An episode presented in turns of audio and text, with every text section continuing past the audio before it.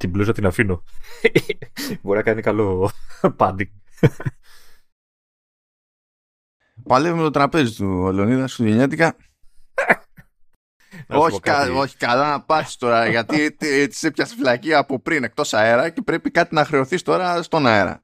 Να χαίρεσαι που δεν σου χρεώνει το προηγούμενο. Έλα, έλα, σταμάτα. σταμάτα. Να σου πω κάτι, θα έπρεπε να μου δώσουν βραβείο για τον τρόπο με τον οποίο στείνομαι κάθε φορά για να κάνουμε εκπομπή. Έτσι. Δηλαδή είμαι σε ένα τραπέζι το οποίο είναι, χωράει το λάπτοπ ίσα ίσα μαζί με το μικρόφωνο δίπλα.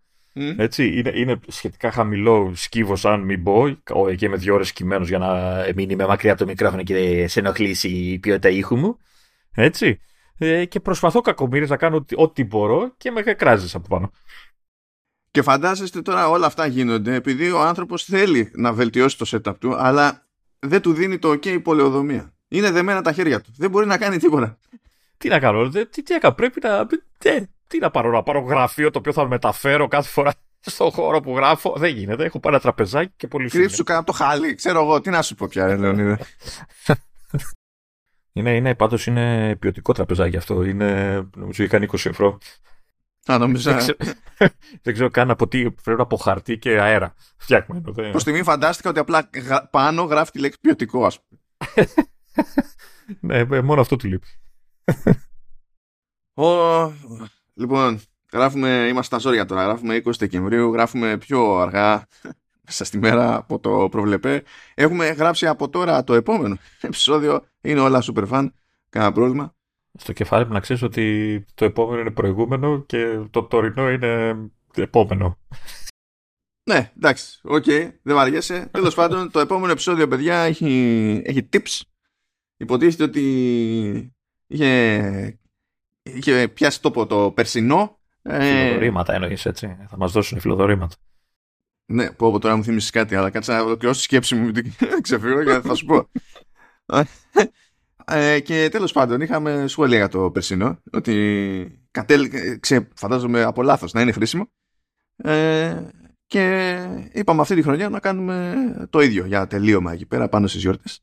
Οπότε έχουμε πράγμα. Καλά πήγε, κράτησε περίπου τρεις ώρες. Περίπου ακούω. Ακριβώς νομίζω ήταν. Ε, τώρα δεν το έχω, τώρα δεν το έχω μοντάρει ακόμα. Θα δω τι κοπτράπτυκη χρειάζεται. Μπορεί να. Α, είχε, είχε κάτι κενά. Η αλήθεια είναι ότι είχε κάποια κενάκια. Αλλά εντάξει, ε, το τριώρο το ακουμπήσαμε, είναι σίγουρο. Θα δούμε, ναι, εντάξει. Κοίτα, όταν, όταν καταλήγεις και είσαι, κάνεις για ένα τρίωρο non-stop κάτι, αυτό σε ακουμπάει, δεν το ακουμπάς εσύ. Πάντως, να ξέρετε ότι του χρόνου θα κάνουμε όντως tips για φιλοδορήματα έτσι. Θα βγει επεισόδιο που θα τραγουδάω τα κάλαντα και αν δεν μου δώσετε tips, θα συνεχίσω να τραγουδάω. Ε, πρόσεχε, γιατί δεν έχω διάλεξει ακόμα τίτλο για εκείνο το επεισόδιο. Απλά το αναφέρω έτσι για την ιστορία. Μιας και είπες για tips φάση φιλοδορήματα. Ένα κλασικό πράγμα για το οποίο πικάρουν ρε παιδί μου κυρίως οι Ευρωπαίοι τους Αμερικανούς είναι για, το, για την οτροπία που έχουν με τα φιλοδορήματα ειδικά στα εστιατόρια και τις καφετέρειες κτλ. No, ε, αν, αν, αν, δεν κάνω λάθος, νομίζω έχουν ένα σταθερό ποσοστό επί του συνόλου, κάτι τέτοιο. Όχι, ναι, δεν είναι σταθερό. Απλά θεωρείται ότι ε, το να βάλεις 20% φιλοδώρημα είναι προβλεπέ. Ε, αλλά προβλεπέ σε τέτοιο επίπεδο που άμα δεν το βάλεις, στραβώνουν όλοι. Δηλαδή, πώς να σου πω, ο, στραβώνει ο εργαζόμενος, αλλά εκεί πέρα μπορεί να φανταστείς γιατί, γιατί παίρνει λιγότερο εκείνη τώρα, OK. Okay. Ναι. Στραβώνουν και όλοι οι υπόλοιποι, διότι θεωρούν ότι είσαι απολίτιστος, ας πούμε και αναίσθητος. Στραβώνουν και οι ιδιώτες. Δηλαδή είσαι, είσαι ξεφτύλας άμα δεν βάζεις 20% φιλοδώρημα. Τώρα θα, θα έκανα κάτι σχόλια, αλλά τέλος πάντων. Άστο. Το σκεπτικό εκεί πέρα είναι ότι στην ουσία από τη βάρδια που κάνεις εκεί πέρα δεν βγάζεις, ή, ή, ή βγάζεις ψίχουλα ή δεν βγάζεις μία. Οπότε οι αποδοχές του εργαζόμενου εκεί είναι τα tips.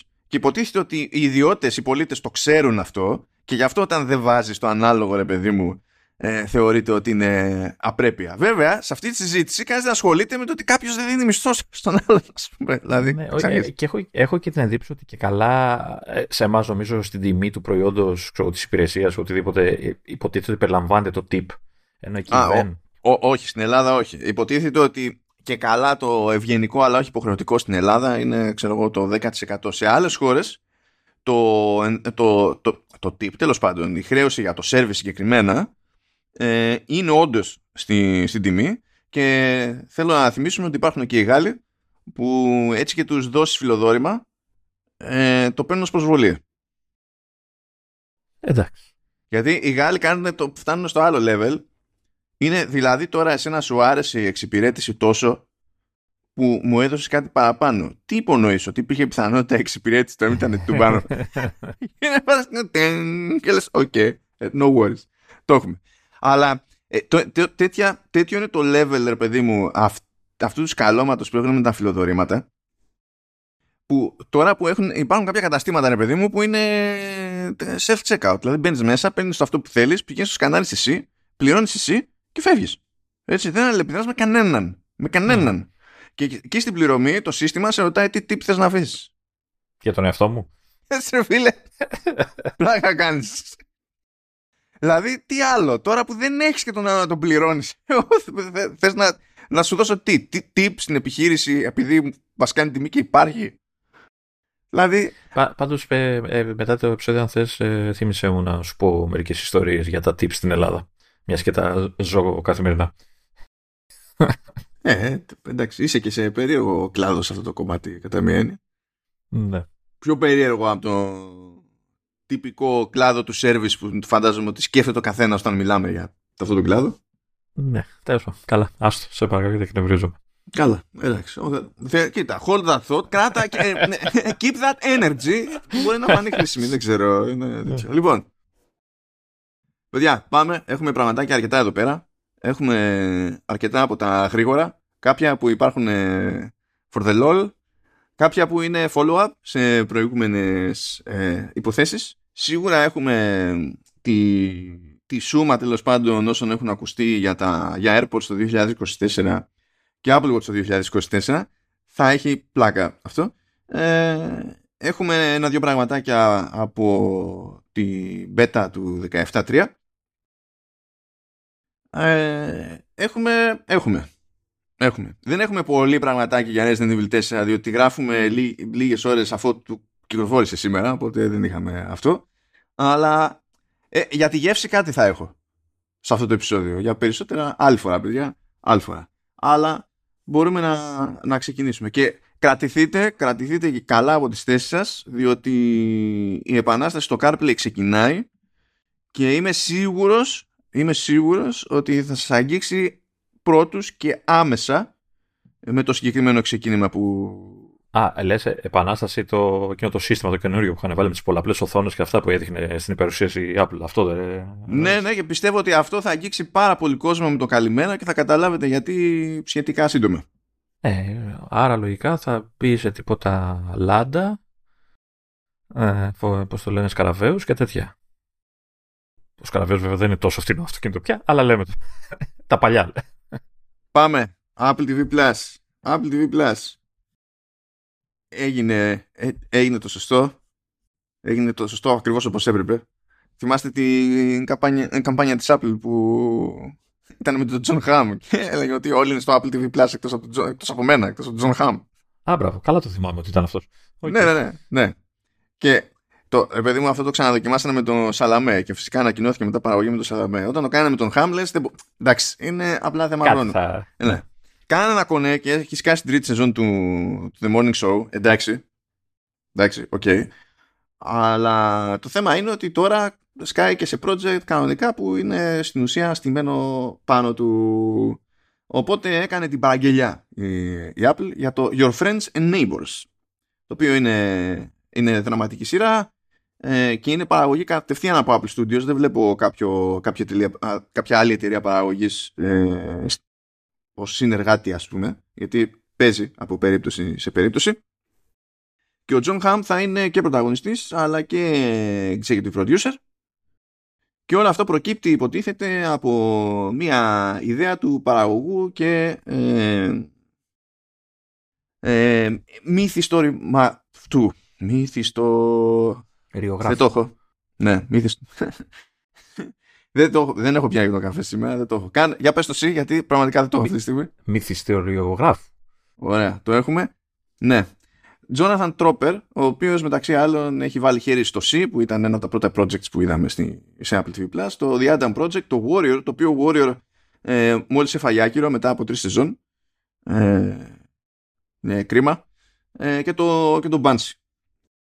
Τώρα υποτίθεται ότι ο Χαμ θα είναι στο ρόλο λέει του Κουπ, ο οποίος ε, έρχεται εκεί πέρα από ε, διαζύγιο. Ο τύπος ήταν ε, ε, hedge fund manager, ε, απολύθηκε κιόλας και άρχισε να αρχίζει λέει, να κλέβει από τους πλούσιους ε, γει, γειτόνους. Ε, εκεί πέρα που έχει σε ένα προάστιο της Νέας Υόρκης. Ε, και κάποια στιγμή σκάει να κλέψει το λάθος μέρος και αρχίζει και στραβώνει η φάση. Ε, από εκεί και πέρα φαντάζομαι The possibilities are endless. Παρακάτω ε, πήρε το OK για παραγωγή θα γίνει λέει θα παίξουν 10 ε, επεισόδια για το Murderbot το οποίο Murderbot ε, προκύπτει απίστευτο είναι από, από μυθιστόρημα δεν ξέρω να είναι στην παραγωγή είναι οι αδελφοί Βάιτς του About a Boy, Mots and the Jungle και τα λοιπά. Πρωταγωνιστεί ο Αλεξάνδρ Σκάσγκαρντ που αν τον έχετε δει σχετικά πρόσφατα θα τον έχετε δει σε Succession σειράρα, Big Little Lies δεν το έχω δει ακόμα The Northman Άρι Άστερ Άρι Άστερ Άρι Άστερ σκηνοθετάρα Οκ ε, και ο, ο ίδιος θα συμμετέχει στην παραγωγή και τα λοιπά Λοιπόν, άκου εδώ. Άκου, άκου γιατί είναι για μας αυτή η σειρά, Λεωνίδα. Για να δω. Λοιπόν, έχει να κάνει με ένα ε, ανδροειδές τέλος πάντων ασφαλείας το οποίο χακάρει την πάρτη του ε, αποκτά αντίληψη του εαυτού του αντιλαμβάνεται το, τα συναισθήματα των ανθρώπων και τον αειδιάζουν αλλά παρόλα αυτά, από περιέργεια, τον, τον τραβάρε, παιδί μου, αυτό το, το human condition. Ε, και υποτίθεται ότι αναλαμβάνει πελάτες κτλ. Αλλά προσπαθεί παράλληλα να κρύβει από τους πάντες ότι έχει ελεύθερη βούληση, ρε παιδί μου. Και τα κάνει όλα λίγο καταναγκαστικά, ενώ στην πραγματικότητα λέει θέλει απλά να αράξει μόνο του και να βλέπει φουτουριστικές απουνόπερες είναι για, είναι για μας, είναι, είναι, είναι απλό. Βέβαια, προχώρησα εκεί στην ανακοίνωση και λέει Ω, είναι μια νέα συνεργασία με το David S. Koger. Ήμουν έτοιμος να ξεριζώσω τα μάτια μου με, με τη θήκη των AirPods, να το κάνω όσο πιο δύσκολο γίνεται. Μετά είδα ότι είναι απλά executive producer και ότι οι, οι αδελφοί Weitz είναι που θα κάνουν τη μόντα. Διότι εκεί πέρα που βάζει πιο πολύ χέρι ο Γκόγερ στο, στο Foundation δεν μπορώ να το ξεπεράσω, δεν μπορώ να το χωνέψω ακόμα. Άμα είναι executive producer, εντάξει. εντάξει είναι, executive producer δηλαδή σημαίνει ότι απλά σκάει λεφτά; Καλά, δεν θα φυσικά θα σκάσει αυτού λεφτά. Απλά είναι άντε καμιά γνώμη, καμιά επίβλεψη ή σας κάνω κονέ με τα άλλα κατάλληλα άτομα για την περίσταση και τα λοιπά, ρε παιδί μου. Είναι, ξέρεις, now kiss και τα λοιπά. Οπότε ε, επιλέγω να ελπίζω. Επιλέγω να ελπίζω σε αυτή τη, την περίπτωση. Πάντως νομίζω είναι ε, ε, ε, ο, ο, ο, πώς να το πω τώρα, είναι η, η πρώτη φορά που σε προϊόν Apple ε, χώνεται Android. Ε; Ναι, αλλά είναι με μικρό, είναι με μικρό. Είναι με μικρό, εντάξει. Είναι εντάξει, το δεν, Android. Δεν θα, δίνανε το, δεν θα δίνανε τόσο πια βάρος, με μικρό. Λοιπόν, πήρε το και για δεύτερη σεζόν το Platonic με τους Rose Byrne και Seth Rogen. Υπόπτη σειρά. Έχω δει την πρώτη σεζόν. Ε, θα, τώρα δεν ξέρουμε πότε θα βγει, αλλά πήρε, δεύτερη, ε, πήρε παραγγελιά για δεύτερη σεζόν. Πήρε παραγγελιά ε, για δεύτερη σεζόν και το The Buccaneers, το οποίο είναι πιο για φάση ε, young adult και, και τα λοιπά. Ε, και πάει λέγοντας, θα το κουράσουμε λίγο εδώ πέρα, ε, επίσης πήρε με νομινία το Manhunt, θα βγει λέει στις, ε, θα ξεκινήσει τέλος πάντων στις 15 Μαρτίου του 2024 με δύο επεισόδια και θα συνεχίσει μέχρι να ξεμείνει από επεισόδια στις 19 Απριλίου του 2024 και αυτό έχει να κάνει και καλά με το, το ανθρωποκυνηγητό για τον uh, Booth ε, τον άνθρωπο που δολοφόνησε τον Lincoln OK okay. Ενδιαφέρον να ακούγεται αυτό πραγματικά είναι ενδιαφέρον είναι ότι στο, στο cast έχουν ως βασικούς ένα μάτσο Βρετανούς.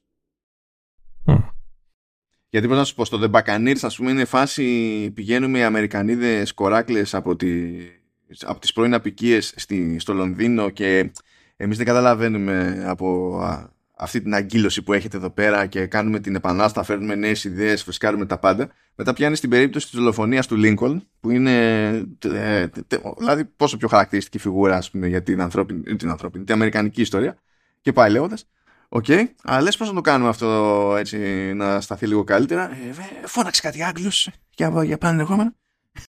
Ε, μ' αρέσει, μ' αρέσει, μ' αρέσει αυτό. Και για να κλείσουμε με Apple TV Plus, ε, συνεχίζει να μαζεύει κάτι βραβιάκια εκεί πέρα. Ε, η Apple αυτή τη φορά είναι ε, για τα Children's and Family. Εμείς, και τι επέχτη εδώ, ε, πήρε το Pine Pony στην κατηγορία Outstanding Younger Voice Performance, είναι preschool.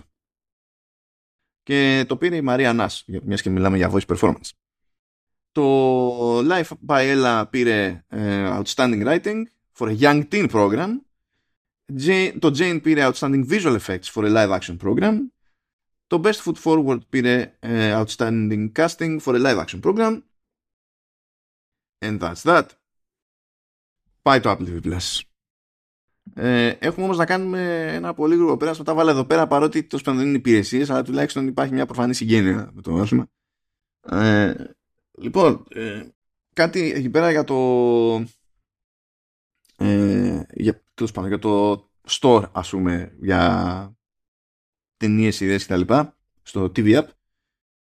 Ε, σε tvOS 17.2 και iOS 17.2 ε, πέθανε η δυνατότητα wishlisting.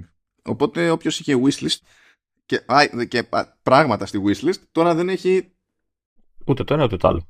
Ούτε list ούτε πράγματα. Ναι αυτό είναι χωρίς προειδοποίηση δεν το λες πολύ ωραίο. Θα πεις ξέρω ε, παίζει να είναι όμως κάποιο είδους bug ή απλά αποφάσισαν να το καταργήσουν. Ε...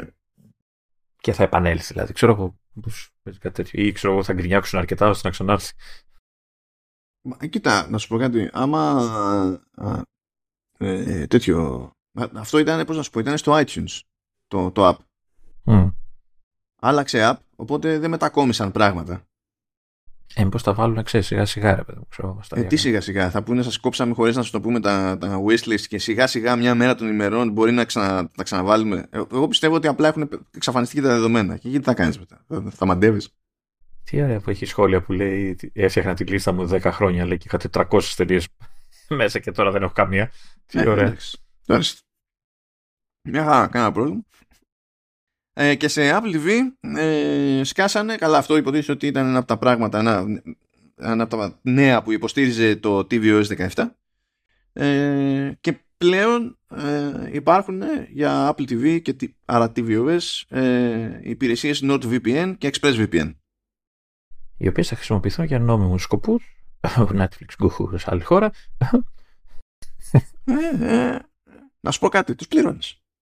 Ε, και πάει γι' αυτό και τώρα μπορούμε να πεταχτούμε λίγο Apple Arcade όπου συνέβησαν ε, δύο πράγματα πέραν της κυκλοφορίας του Sonic Dream Team που τέλος πάντων έχει βγει από τις αρχές του μήνα αλλά είπαμε τα πάμε εκεί λαου λαου τώρα.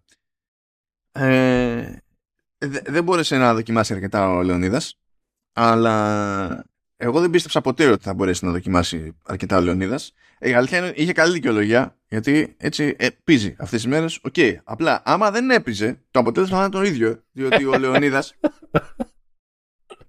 ε, δεν γουστάρεις Sonic. Όχι, και Δεν γουστάρεις Sonic. Είσαι υπερβολικός. Ε, δεν είναι από τα καλύτερα. τα καλύτερα τέλος πάντων. Ναι, έχω μια σχέση αγάπης μίσου με, με, το, με, το, με τη σειρά γενικότερα από τις πρώτες ε, παρουσία, πώς το λένε, παρουσίες του, του Sonic στα, στα 16 bit και αυτά. Πέρα ότι ήταν. Ε, ε, που, που είχε πρωτοβγεί, είχε βγει η Mega Drive πρώτα. Ε, που, ε, που ήταν η πρώτη του. Ναι, ε, ήταν η Καλά, δεν θυμάμαι αν είχε βγει παράλληλα, γιατί βγήκε και, το, και καλά το πρώτο Sonic, βγήκε και Master System, αλλά δεν θυμάμαι αν βγήκαν ταυτόχρονα ή όχι, αλλά τέλος πάντων. Ναι. Ε, ναι, εγώ θυμάμαι το, το, το 16-bit φάση, τη 16-bit φάση, γιατί... Ναι, αυτή είναι ε, και η προβλεπέ. Ε, ναι, γιατί ήταν κιόλας, ε, πώς το λένε, ήταν το, η ζήλια που είχαν οι αμυγκάδες, που δεν είχαν κάτι τέτοιο σαν παιχνίδι, όταν είχε βγει και είχαμε ζήλια τότε, ρε παιδί μου, που είχαν οι άλλοι αντίπαλοι κτλ. Οπότε προέκυψε, είχες την υγιή αντίδραση και αποφάσισες να το μισήσεις για να μην το ζηλεύεις. Ε, και όταν τέλος πάντων ε, ξέρεις, τα ξεπέραζα όλα αυτά τα φαμποίστικα και τα λοιπά και είπα να ασχοληθώ, πέρα ότι βγαίνανε μάπα παιχνίδια αργότερα, ήταν, τα περισσότερα ήταν χάλια. Ε, τα, τα, παιχνίδια, τα, τα, τα, κλασικά, τα δυσδιάστατα και τα παραδοσιακά που, είναι, που όντως ε, ε, δείχνουν εντυπωσιακά, ρε παιδί μου. Είναι ο, ο, ωραία, καλοφτιαγμένα παιχνίδια, δεν μπορώ να πει κανείς τίποτα.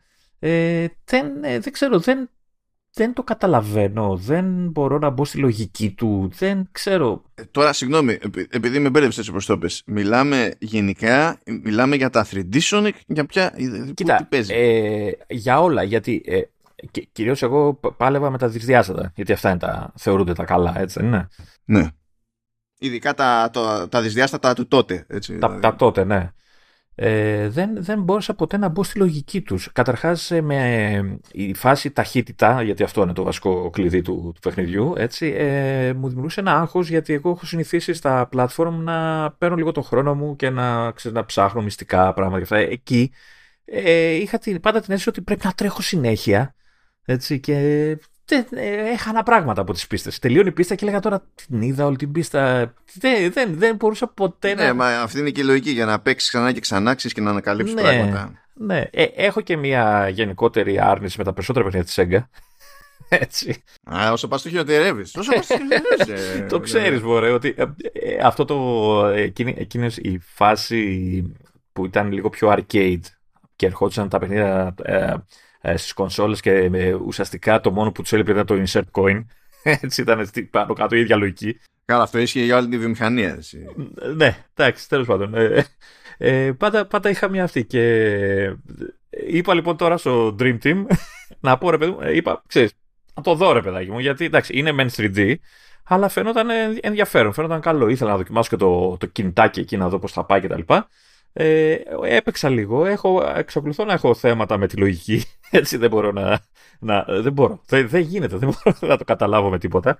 Ε, ε, δοκίμασα, έπαιξα μία-δύο, ένα-δύο level, ας πούμε. Ε, τελείωνα την πίστα και δεν καταλάβαινα γιατί την τελείωνα. Έτσι δεν. Λοιπόν, καλά, θα το εξηγήσω εγώ, αλλά πρώτα, πρώτα θέλω, θέλω, έτσι για να συντονιστούμε όλοι. Ε, κάνε μου τη χάρη, Λεωνίδα, και άνοιξε ε, τη σελίδα του παιχνιδιού. Απλά πες μου αν, αν είσαι στο, στο, στην εφαρμογή του store ή αν είσαι στο, στο web. Στο site είμαι. Αν θες μπορώ να ανοίξω και το. Ο, δεν με πειράζει. Απλά για να προσανατολιστώ εγώ. Λοιπόν, ωραία. Λοιπόν, ε, για όσους ε, αν, κάντε και εσείς που μας ακούτε ανοίξτε, έχουμε το link έτσι κι αλλιώς σημειώσεις ανοίξτε τη σελίδα αν την ανοίξετε στο App Store τότε στο, στα εικαστικά που έχει πέρα στα screenshots και τα λοιπά πηγαίνετε στο, στο τρίτο. Γιατί το, και καλά είναι η δεύτερη εικόνα, αλλά επειδή μπροστά έχει ένα βίντεο, είναι το τρίτο. Το τρίτο εικονίδιο, τέλος πάντων, να το πούμε. Αν το ανοίξετε και το δείτε στο web, επειδή εκεί πέρα δεν δείχνει το βίντεο μπροστά, δείχνει μόνο τις εικόνες, κοιτάξτε τη δεύτερη εικόνα. Με το... πώς το λένε, το καβούρι. Τι είναι αυτό; Ναι. Έτσι σε κοιτάω, Λεωνίδα. με, αυτά που, με αυτά που ακούω. Ε, εντάξει τώρα, τι περίμενες από ένα Sega fanboy, έτσι. ε, εν τω μεταξύ, εγώ έκανα, έκανα φιλότιμη προσπάθεια και το βάλα και στο, στο iPad. Λέω ρε παιδί να το δώσω σε μεγάλη οθόνη, ρε, πιο μεγάλη οθόνη. Έτσι, Έβαλες κάτι που βασίζεται στην ταχύτητα να τρέξει το iPad. Ε, ναι. Ε, να, να, πω το εξής. Ε, είχε ε, πώς λένε, frame drops, αλλά σε φάση 3 frames, ξέρω εγώ. Έτσι ακόμα από τα μενού. δηλαδή που, που, που και που άφηνε μερικά και περνούσαν και φτάνανε στην οθόνη. Αυτό είναι drop. Ε, Κάπου λέω κάτσε ρε παιδί, θα, θα, θα βάλω να παίξω ρε παιδί μου. Και ε, καταλαβαίνω, ξέρεις, ξεκινάει και αρχίζει και την παλεύει. Λέω, ε, κοίτα να δεις. Και κάνω το πρώτο, ξέρεις, τρέξιμο και άλμα και κάνει ξέρεις, αυτό το κρακ που σταματάει για τσικ, ρε παιδί μου, ίσα ίσα για να σου καταστρέψει όλο το συγχρονισμό. και λέω εντάξει, πέτα το. Θύμησε στον κόσμο με ποιο iPad είσαι, μην νομίζεις ότι λέμε ότι δεν την παλεύει το παιχνίδι; Ε, το παιχνίδι φταίει. Εντάξει, έχω ένα καινούριο φρέσκο iPad Pro. Pro όμως, το ξαναλέω ναι. έτσι, πρώτης γενιάς. Ναι, προ Χριστού. 9,7. το οποίο είναι και τυγκαρισμένο το σαν χώρος αποθήκευσης και από μόνο του έχει ελάχιστη μνήμη. Έτσι έχει 2 γίγα Του πότε είναι πια αυτό, του 14, του 15, του πότε είναι; Του 17 νομίζω. Του 17. Αν δεν κάνω. Ε, ναι, αφού έχει Α9X, γιατί είμαστε και με extra GPU. Δεν μπορεί, ρε, γιατί, το, γιατί το 2018 είχε βγει το iPad Pro με Α12, ξέρω Δεν θυμάμαι αν ήταν ο Z ή ο X. Δεν γίνεται να είναι το 17, αποκλείεται. Ε, καλά τώρα, περίμενα. Μπορεί να είναι και πιο παλιό. Πιο καινούριο δεν είναι σίγουρα. Ναι, καλά. δεν υπάρχει καμία αμφιβολία. Γεια σας, εδώ κάτσε να ανοίξουμε εδώ την εφαρμογή που μας βολεύει σε δύο περιπτώσεις. Εδώ είναι το λεγόμενο Mac Tracker, just so you know. Το λέω για, για την ιστορία. Καλό μου εδώ πέρα. Ε, για να σε δω. iPad Pro, iPad Pro.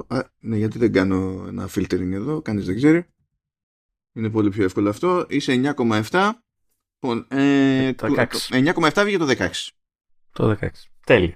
Εντάξει, φρέσκο, δεν είναι ούτε 7 χρόνια. Γιατί το, το 17 είναι που βγήκε το λίγο μεγαλύτερο 10,5 αντί για 9,7 που αλλάξανε σαν σύρε, παιδί μου. Πέτυχα πάλι μοντέλο iPad να πάρω. Δεν σε θέλει, δεν σε θέλει. Αυτό, αυτό δεν σε θέλει. Α, λοιπόν, Sonic Dream Team. Το Sonic Dream Team, παιδιά, είναι φτιαγμένο από τη Hardlight. Το διευκρινίζω επειδή είναι κανονικότατα εσωτερική εταιρεία της Sega. Την έχει αγορασμένη εδώ και κάτι χρόνια. Είναι δυτική όμως. Ε, δεν είναι, δηλαδή, δεν παίζει το κλασικό κονέ τόσο σχετικό, γιατί και τα, και τα καλύτερα σύγχρονα 2D που στην ουσία βασίζονται στα παλιά 2D είναι ανασύνθεσή τους κτλ. Ε, ε, χάρη σε δυτικούς το έχουν βγει σόι, αλλά τέλος πάντων, okay.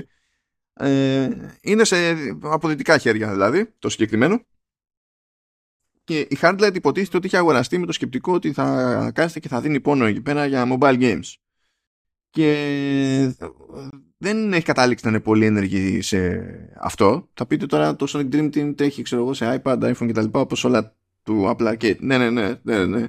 Απλά το αρχικό πλάνο ήταν ε, free to play, let's go και να ξεπαντωθούμε, αλλά εντάξει, η Sega από ό,τι φαίνεται προτίμησε να πάρει κάτι συγκεκριμένο από την Apple, το λες και πιο σίγουρη επένδυση και κάπως προέκυψε το Sonic Dream Team προφανώς τρέχει τέλος πάντων σε όλες οι οικογένειες hardware της Apple όπως συμβαίνει στις νέες παραγωγές. Apple Arcade. Είναι στημένο βέβαια περισσότερο με λογική mobile πράγμα που σημαίνει ότι τα επίπεδα είναι μικρά. Όχι όμως ε, πώς να το πω μονόχρωτα διότι καλά τώρα για το story δεν λέω ε, κάτι γίνεται με τον Dr. Eggman και καταλήγουμε στον κόσμο του ονείρου και έτσι τουλάχιστον έχουμε διαφορετικούς κόσμους από τους πιο στάνταρ που χρησιμοποιεί τέλος πάντων το Sonic. Εντάξει, OK. Okay. Ε, σιγά σιγά ξεκλειδώνουμε και εναλλακτικούς χαρακτήρες και ο καθένας έχει την ιδιότητά του. Πράγμα που σημαίνει πράγματα για το πώς φτάνει σε μερικά σημεία κάθε επίπεδο. Τα επίπεδα δεν είναι τεράστια, αλλά δεν είναι απλοϊκά σε, σε δομή. Ε, και έχουν πολλαπλές διαδρομές για να πιάνουν τόπο και διαφορετικές ιδιότητες τέλος πάντων ε, και του κάθε χαρακτήρα του μεμονωμένου αλλά και οι διαφορετικές που έχουν μεταξύ τους τέλος πάντων η λογική είναι ότι κάποιος σε κάποιες περιπτώσεις θα έχει νόημα να περάσει ξανά και ξανά από ένα επίπεδο μέχρι να μαζέψει ό,τι να μαζέψει. Ε, έχουμε κόσμο, κάθε κόσμος έχει, ξέρω εγώ, 4-5 επίπεδα τι είναι, αλλά η τσαχμινιά που παίζει εδώ είναι ότι κάθε επίπεδο έχει, είναι συγκεκριμένου τύπου δοκιμασία. Ακόμη και αν χρησιμοποιεί, ξέρω εγώ, το, το, τον, ίδιο, το, τον ίδιο χάρτη, ας το πούμε έτσι, με το προηγούμενο στον ίδιο κόσμο ή το επόμενο. Οπότε σε κάποια περίπτωση μπορεί να είναι φτάστε ξέρω εγώ στο τέλος. Σε μια άλλη περίπτωση είναι πρέπει να μαζέψετε ξέρω εγώ πέντε θραύσματα ενός κρυστάλλου. Οπότε το ζήτημα είναι, σας τα δείχνει και το μεταξύ που είναι, οπότε το ζήτημα είναι να κάνετε ό,τι χρειάζεται από platforming για να φτάσετε στο αβ γ σημείο. Και αναμενόμενα κάποια είναι πιο εύκολα, κάποια είναι λίγο πιο μυστήρια α, τοποθετημένα και κάνετε τα κουμάντα. Αλλού θα πει τέλος πάντων πρέπει να φτάσει στο τέλος μεν όπως έκανες και πιο πριν αλλά πρέπει να το κάνεις το πολύ σε χι χρόνο. Ή πρέπει να πηγαίνεις από τμήμα σε τμήμα της διαδρομής και σε κάθε τμήμα έχεις αντίστοιχη μέτρηση οπότε είναι, είναι σαν να έχει πύλες τέλος πάντων και σου λέει ότι πρέπει να φτάσεις στη, στην επόμενη μετάβαση ε, πριν ξεμείνεις από χρόνο μετά έχεις νέο περιθώριο για το επόμενο τμήμα κτλ. Έχει, ε, έχει διάφορα ε, τέτοια. Έπαθε το Sonic Outran, τι έγινε; Ε, και να σου πω, Σέγγα, το ένα Σέγγα ή το άλλο. Δεν θα πεις, κλέβουν, δικά τους είναι όλα. Οπότε για τίτλο Sonic, ε, για τίτλο Sonic είναι σχετικά έτσι απλοϊκός, ε, όχι υπερβολικά, είναι σχετικά απλοϊκός, αλλά είναι στημένο, στημένη κάθε δοκιμασία ε, να κρατάει λίγο σε κάθε περίπτωση. Οπότε τα πολλαπλά περάσματα από ένα επίπεδο μια δοκιμασία με διαφορετικούς χαρακτήρες είναι ακόμη πιο απλή υπόθεση. Δεν θέλει καμιά συγκλονιστική επένδυση σε χρόνο, ας πούμε. Τώρα τα πιο μυστήρια ε, επίπεδα που μου τύχαν είναι κάποια που έχουν αρκετά διαφορετικά πράγματα για να βρεις και θέλει αρκετή εξερεύνηση. Συνήθως τείνουν να είναι περίπου τα πρώτα που σκάνε σε κάθε κόσμο. Αλλά εκείνα, επειδή είναι εύκολο να χάσεις πράγματα, είναι πιο δύσκολο να τα μαζέψεις όλα. Ε, Εντάξει, δεν, να σου πω, δεν τιμωρείσαι γι' αυτό. Υποτίθεται ότι αν πιάνεις, αν ολοκληρώνεις το ζητούμενο σε κάθε επίπεδο, σου δίνει μια σφαίρα, ρε παιδί μου. Και ξέρεις, ανάλογα με τον αριθμό που έχεις μαζέψει, ξεκλειδώνεις τον επόμενο, ξέρω εγώ, ε, κόσμο. Οπότε το να μην μαζέψεις τη σφαίρα σε ένα επίπεδο δεν σημαίνει ότι δεν θα προχωρήσεις στον επόμενο κόσμο και πάει λέγοντας. Ε, είναι on a budget γενικά το παιχνίδι. Δεν το λέω για το τεχνικό της υπόθεσης. Το τεχνικό είναι αρκετά καλό. Ναι, αυτό μπορώ να το Μπορώ να το πω κι εγώ αυτό.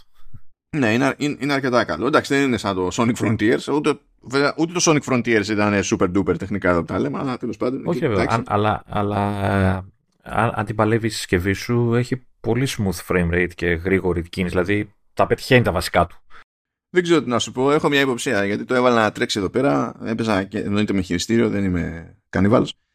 Ε, το έβαλα να τρέξει εδώ και οι, οι ανεμιστήρες ήταν 0 RPM. Δεν ενδιαφέρονταν. Καλά, όταν έβαλα το Resident ήμουν στο μενού και οι ανεμιστήρες λέει: Οπ, οπ, οπ, οπ, κάτι έχουμε εδώ. Από το μενού, έτσι. Από το μενού, σου λέει κάτι πάει να γίνει, κάτι πάει να γίνει. Για ετοιμαστείτε, παιδιά. Οκ. Οπότε ε, δεν, δεν πιστεύω ότι είναι τίτλος Sonic που, πώς να σου πω, είναι αυτό που θα περίμενε, ξέρεις, κάποιος που γουστάρει Sonic. Είναι πιο πολύ nice to have αλλά δεν είναι και ξεπέτα ρε παιδί μου. Είναι, είναι, αρκετά ok. Απλά περίμενα, ξέρεις, να έχουν προσπαθήσει λίγο περισσότερο στην εντύπωση που δίνουν για το πόσο στα σοβαρά πήραν γενικά, γενικότερα την παραγωγή. τώρα και καλά έχει κάτι cutscenes, ας πούμε, διαλόγους που δεν, δεν είναι καν cutscenes. Στην ουσία είναι ε, ούτε καν motion comics. Εμφανίζονται δηλαδή στατικά καρέ διαδέχονται το ένα το άλλο ας πούμε και ακούμε το voice acting ξέρω εγώ και προσποιούμαστε ότι αυτό που βλέπουμε τώρα είναι cutscene δηλαδή πιο φθηνά δεν γίνεται να τη βγάλουμε ε, που λες τώρα εντάξει ξέρω εγώ σε δεν μπορούσες. Στην τελική υπάρχει και άλλη εναλλακτική. Δεν ήταν ανάγκη καν να προσπαθήσεις να φτιάξεις cutscenes γιατί έτσι κι αλλιώς η ιστορία σε αυτές τις περιπτώσεις είναι, είναι κούκου. Δηλαδή μην το κάνεις αν δεν το κάνεις έτσι. Ε, έχει, έχεις σκάσει και σε κονσόλες, θα σκάσεις σε κονσόλες ή είναι αποκλειστικό arcade αυτό. Κοίτα, όταν κάτι ανακοινώνεται ως Apple Original, ε, εκείνη την περίοδο δεν διευκρινίζεται αν θα σκάσει αλλού. Αυτό δεν σημαίνει ότι δεν μπορεί να σκάσει αλλού. Απλά αργότερα, ξέρω εγώ. Ναι, θα πρέπει να λήξει τέλος πάντων η περίοδος αποκλειστικότητας και μετά βλέπουμε. Γιατί στη τελική μπορεί να το ανανεώσουν. Έτσι. Να σου πει, ξέρω εγώ, πάμε και για δεύτερο χρόνο. Πιθανολογώ Switch θα είναι πρώτη, ας πούμε, κίνηση. Ε, το, ναι, αυτό, αυτό το πραγμάτων μπορεί να τρέξει στο, στο Switch. Ε, γιατί, εντάξει, χειρότερα να τρέξει γιατί είναι και εκείνο το hardware του IQ αλλά mm. τρώγεται πιστεύω δηλαδή δεν έχει Πάντως τουλάχιστον δεν είναι δηλαδή έχουμε επιτέλους μια κυκλοφορία α, στο arcade το οποίο δεν είναι ξέρεις, ξεκάθαρα mobile ε, σπάσε τρία διαμαντάκια για να πέσουν τα υπόλοιπα και τέτοια είναι, είναι λίγο πιο παιχνίδι, ρε παιδί μου, αυτό το πράγμα. Το ίδιο είναι και το, και το Dreamlight που θα κάνουμε. Τώρα θα αλλάξει ο χρόνος να ασχοληθούμε με το Dreamlight και ευτυχώς βασικά γιατί το Dreamlight θέλει και λίγο χρόνο. Δεν μπορείς να πάρεις. Κοίτα, η, η αλήθεια είναι ότι, ότι, ότι, με σώζει γιατί είχα παίξει στο Early Access. Και από ό,τι βλέπω δεν έχει τρελές διαφορές. Και εντάξει, θα παίξω λίγο πάλι. Έχει μπει και καλά ένα story expansion το οποίο περιλαμβάνεται ε, και στην έκδοση αυτή. Δεν θα τα δούμε όλα τώρα γιατί ε, δεν τελειώνει ποτέ αυτό το πράγμα. Εντάξει, οκ. Εκείνο βέβαια, μιας και λέγεται Apple Originals και τέτοια, εκείνο είναι με τη μία και σε άλλα στήματα. Αλλά ναι. εκείνο είχε ανακοινωθεί έτσι κι αλλιώς για όλες τις άλλες πλατφόρμες και τελευταία στιγμή κάνανε κονέ ώστε να μπει σε Apple Arcade τουλάχιστον σε για περίπτωση συνδρομητικής υπηρεσίας. Αυτή είναι πάντως ε, τώρα ύποπτη κυκλοφορία. Ε, είναι, νομίζω θα τραβήξει πολύ νεαρό κόσμο κτλ. Δηλαδή αξίζει δηλαδή, να ασχοληθούν. Ε, τώρα για το... Για το Dreamlight. Ναι, για το, μιας και είπες για το Dreamlight. Βέβαια, είναι αυτές οι περιπτώσεις που λες ρε παιδί μου, εδώ θα έπρεπε να υπάρχει ελληνική μετάφραση ώστε να μπορούν τα παιδάκια να παίξουν πιο εύκολα κτλ. Αλλά εντάξει. Okay. Άμα δεν παίζει επένδυση στην Ελλάδα για μετάφραση στα Pokémon, δεν θα παίξει πουθενά εκτός αν μιλάμε για τις ε, μεγάλες παραγωγές της Sony που είναι τη, τη μόνη που κάνει τον κόπο στις περιπτώσεις. Ναι. Οπότε, γεια σας. Ναι, εντάξει, τέλος πάντων. Ναι. Είναι, είναι, ρε παιδί μου, ε, πάντα το λέγω ότι υπάρχει μια κατηγορία παιχνιδιών ε, η οποία όχι αξίζει, πρέπει να έχει ελληνική μετάφραση. Δηλαδή είναι παιχνίδια που αφορούν νεαρότερες ηλικίες και εντάξει, ξέρω εγώ τι να τους πεις τώρα. Α πούμε το Dreamlight, ε, το Dream Valley, πώς το διάλογο λέγεται. Ε... Όχι, είναι, dream, είναι Dreamlight Valley. Disney Dreamlight Valley. είναι, είναι όλα. όλα, όλα. Ε, είναι, είναι ωραίο παιχνίδι. Θα, είναι Disney, είναι, έχει όλους τους χαρακτήρες, θα, θα γουστάρουν τα παιδιά, αλλά είναι γεμάτο, ξέρεις, με quest. Δηλαδή, πας από τον ένα στον άλλο, σου, λέ, σου λέει πράγματα που πρέπει να κάνεις. Τώρα, αν το παιδάκι δεν έχει ακόμα μάθει αγγλικά κτλ., δεν θα μπορέσεις να το παίξεις αυτό το παιχνίδι, να το απολαύσεις. Και δεν θα το απολαύσει ούτε ο γονιός του, θα το ρωτάει κάθε δύο δευτερόλεπτα. Τι λέει εδώ; Εδώ μεταξύ, τέλος πάντων, Dreamlight Valley ήταν, ξέρεις, μέχρι τελευταία στιγμή. Είμαστε free to play, είμαστε free to play, είμαστε free to ναι, play, ναι, είμαστε ναι. free to play. Την άλλη εβδομάδα βγαίνουμε και τελικά δεν είμαστε free to play. Χα! ε, δεν μπορεί να το έχουν ισιώσει αυτό. λοιπόν, πάει και αυτό. Θα μείνουμε λίγο στα του gaming. Τουλάχιστον να εξηγήσω σε πρώτη φάση ότι κυκλοφόρησε 20 Δεκεμβρίου το Resident Evil 4. Ε, σε αντίθεση με το Village, αυτό είναι Universal Purchase, πράγμα που σημαίνει ότι μια αγορά ε, εξασφαλίζει την έκδοση για Mac, Apple Silicon Mac, ε, δεν έχει Mac μου, ε, iPad και iPhone. Στην περίπτωση του, του iPhone θέλει οπωσδήποτε Α17 Pro. Δηλαδή μόνο εκεί τρέχει. Μόνο σε... Δηλαδή τρέχει φέτος τρέχει μόνο σε 15 Pro και 15 Pro Max. Να βρούμε κανένα που να έχει να μας δείξει πώς είναι. Ναι, εντάξει, πήγαινε σε έναν νευρολόγο, γιατί άμα δεν θυμάσαι, που είναι ο πιο κοντινός, αυτό. Κανόνισε, Λεωνίδα, ε, να έρθουμε να γράψουμε σε κανονική ροή, ξέρω εγώ, μετά από 20 μέρες και να μου πεις «Α, ξέχασα να το βάλω να τρέχει». Τουλάχιστον το κατέβασα. Δεν μπορεί, θα με, ενοχλεί, θα με ενοχλεί το εικονίδιο. Κάτι θα πρέπει να. Εντάξει. Ε, και εγώ πρόλαβα ίσα ίσα το download εκεί πέρα. Ε, κούμποσα 64 GB. Είναι, τουλάχιστον σε Mac είναι κατευθείαν κατεβαίνει ολόκληρο και είναι. Ε, πιάνει και το χώρο που πιάνει και στις κονσόλες, παιδί μου. 64 GB. Εντάξει, άμα, είχα, άμα το βάζω στο λάπτοπ που έχω τώρα, θα πια το μισό λάπτοπ μπορείτε να δοκιμάσετε όσοι έχετε Mac με Apple Silicon διότι σε αντίθεση με το Village που είναι μόνο επιπληρωμή εδώ έχει κάνει κάτι που έκανε και στις κονσόλες. Αφήνει να παίξεις εγώ το πρώτο chapter ε, και από εκεί και πέρα πληρώνεις για να αγοράσεις full το παιχνίδι. Και το εξτραδάκι που παίζει είναι ότι μέχρι μέσα ε, Ιανουαρίου μέχρι 17 Ιανουαρίου νομίζω ε, πωλείται ε, μισοτιμής σε σχέση με, τη, με το full price του παιχνιδιού Πράγμα που σημαίνει ότι αντί για 60 είναι 30 στο, στο Mac App Store και η μισοτιμής είναι νομίζω και το expansion με την Ada Wong. Νομίζω αντί για 20 πόσο, ήταν, πόσο έκανε κάνει 10. Γέλασα απίστευτα που τρέχει παράλληλα έκπτωση του Resident Evil 4 και σε άλλες πλατφόρμες και στο Xbox ξέρω εγώ είναι 1,5 ευρώ ακριβότερη και λέω ζήσαμε να δούμε μέρα που είναι στο Mac App Store και έχει, έχει χαμηλότερη τιμή. Το ξέρω εγώ, λέω η Μάρτον, πιστεύω. Εντάξει, τώρα αυτό με την τιμή, εντάξει, ε, ε, τη αντίζομαι λιγάκι γιατί είναι το Resident Evil 4. Το πρωτόπαιξα στο GameCube. Δηλαδή είναι 30 ναι, χρόνια αυτό παιχνίδι. Είναι, αυτό είναι το remake που βγήκε πριν από λίγους μήνες, ρε καημένε. Ε, και λοιπόν ένα remake είναι. Δεν μπορεί να έχει full και, price. Και λοιπόν μετράει το, μετράει το πρωτότυπο, λέει. Είναι όχι, όχι, αλλά full price. Ένα παιχνίδι που το έχουν, το, σε κάθε γενιά γίνεται remake. Δεν μπορώ πια. Όχι, πρώτη φορά γίνεται remake. Σε όλες τις προηγούμενες ήταν remaster και λίγο tweak και λίγο. Παρατάς και εσύ. Εντάξει. Μα ήταν αστείο, ρε, γιατί τα, remaster που είχαν βγει για PS4 και Xbox One ήταν τόσο στο γάμο του Καγκιόζη. Που σου, είχαν, σου λέει, έχουμε καλύτερο hardware από το GameCube, απίστευτο, ε, και, το, και το Wii. Οπότε να σου δώσουμε draw distance. Και ήταν τόσο draw distance που ήσουν να έφτανε στο, στον έμπορα. What are you paying? Και άμα κοιτούσες μακριά, ας πούμε, έβλεπες την επόμενη θέση του έμπορα. Του ίδιου έμπορα. Ναι, ήταν ο ίδιος. Τον έβλεπες στο βάθος. Δηλαδή, δηλαδή ήταν, ήταν αστείο αυτό. Ήταν αστείο. Ήταν δηλαδή λιγότερο αστείο, αλλά σχεδόν σχεδόν το ίδιο αστείο με τα HD Remaster ξέρω εγώ, του Silent Hill 2 που είχαν ξεχάσει ότι ο Μίχλη σε κάποια σημεία υπήρχε για να μην δεις ότι τελειώνουν τα assets του επίπεδου. και έφτανες κάπου, ξέρω εγώ, και ξαφνικά έβλεπε παραπέρα και ήταν κενό. Τέλος όλα, ξέρω εγώ. Για Λοιπόν, ε, Resident Evil 4, λοιπόν, ε, για Apple Silicon. Ε, για πολλούς, ίσως για όλους, ένα το, το καλύτερο Resident Evil που έχει κυκλοφορήσει. Άντε να βάλουμε και το πρώτο μέσα. Ή το, μάλλον το 2. Το 2 θεωρείται. όλοι λένε από την πρώτη την κλασική εποχή τέλος πάντων του Resident είναι το 2. Ε, και μετά τους κοπανάω στο κεφάλι και τους λέω: Είστε αγρίκοι, ήταν το Resident Evil Code Veronica.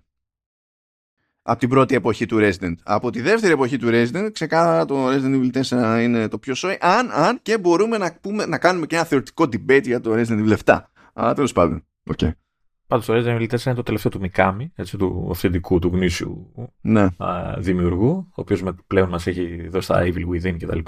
Ναι, και έφυγε για από εκεί τώρα. Δεν ξέρουμε τι θα κάνει, αλλά έφυγε. Ναι. ναι. Ε, και εντάξει, ε, εγώ στραχωριάμαι γιατί όλοι ξέρεις, φτύνουν λίγο το ένα ως ποιότητα. Ε, γιατί ήταν αυτό που τα δημιούργησε όλα. Έτσι, όχι μόνο τη σειρά, αλλά όλο το είδος. Εμπο, εμπορικά ναι, δεν ήταν το πρώτο survival horror, αλλά μπορείς να πεις ότι ήταν το πρώτο ναι, πραγματικά επιτυχημένο survival horror, ας πούμε. Ναι. ναι. ναι. Και ήταν και οι αναμνήσεις που έχεις από αυτό είναι εντυπωσιακά καλές, ρε παιδί μου. Εντάξει, εγώ τουλάχιστον.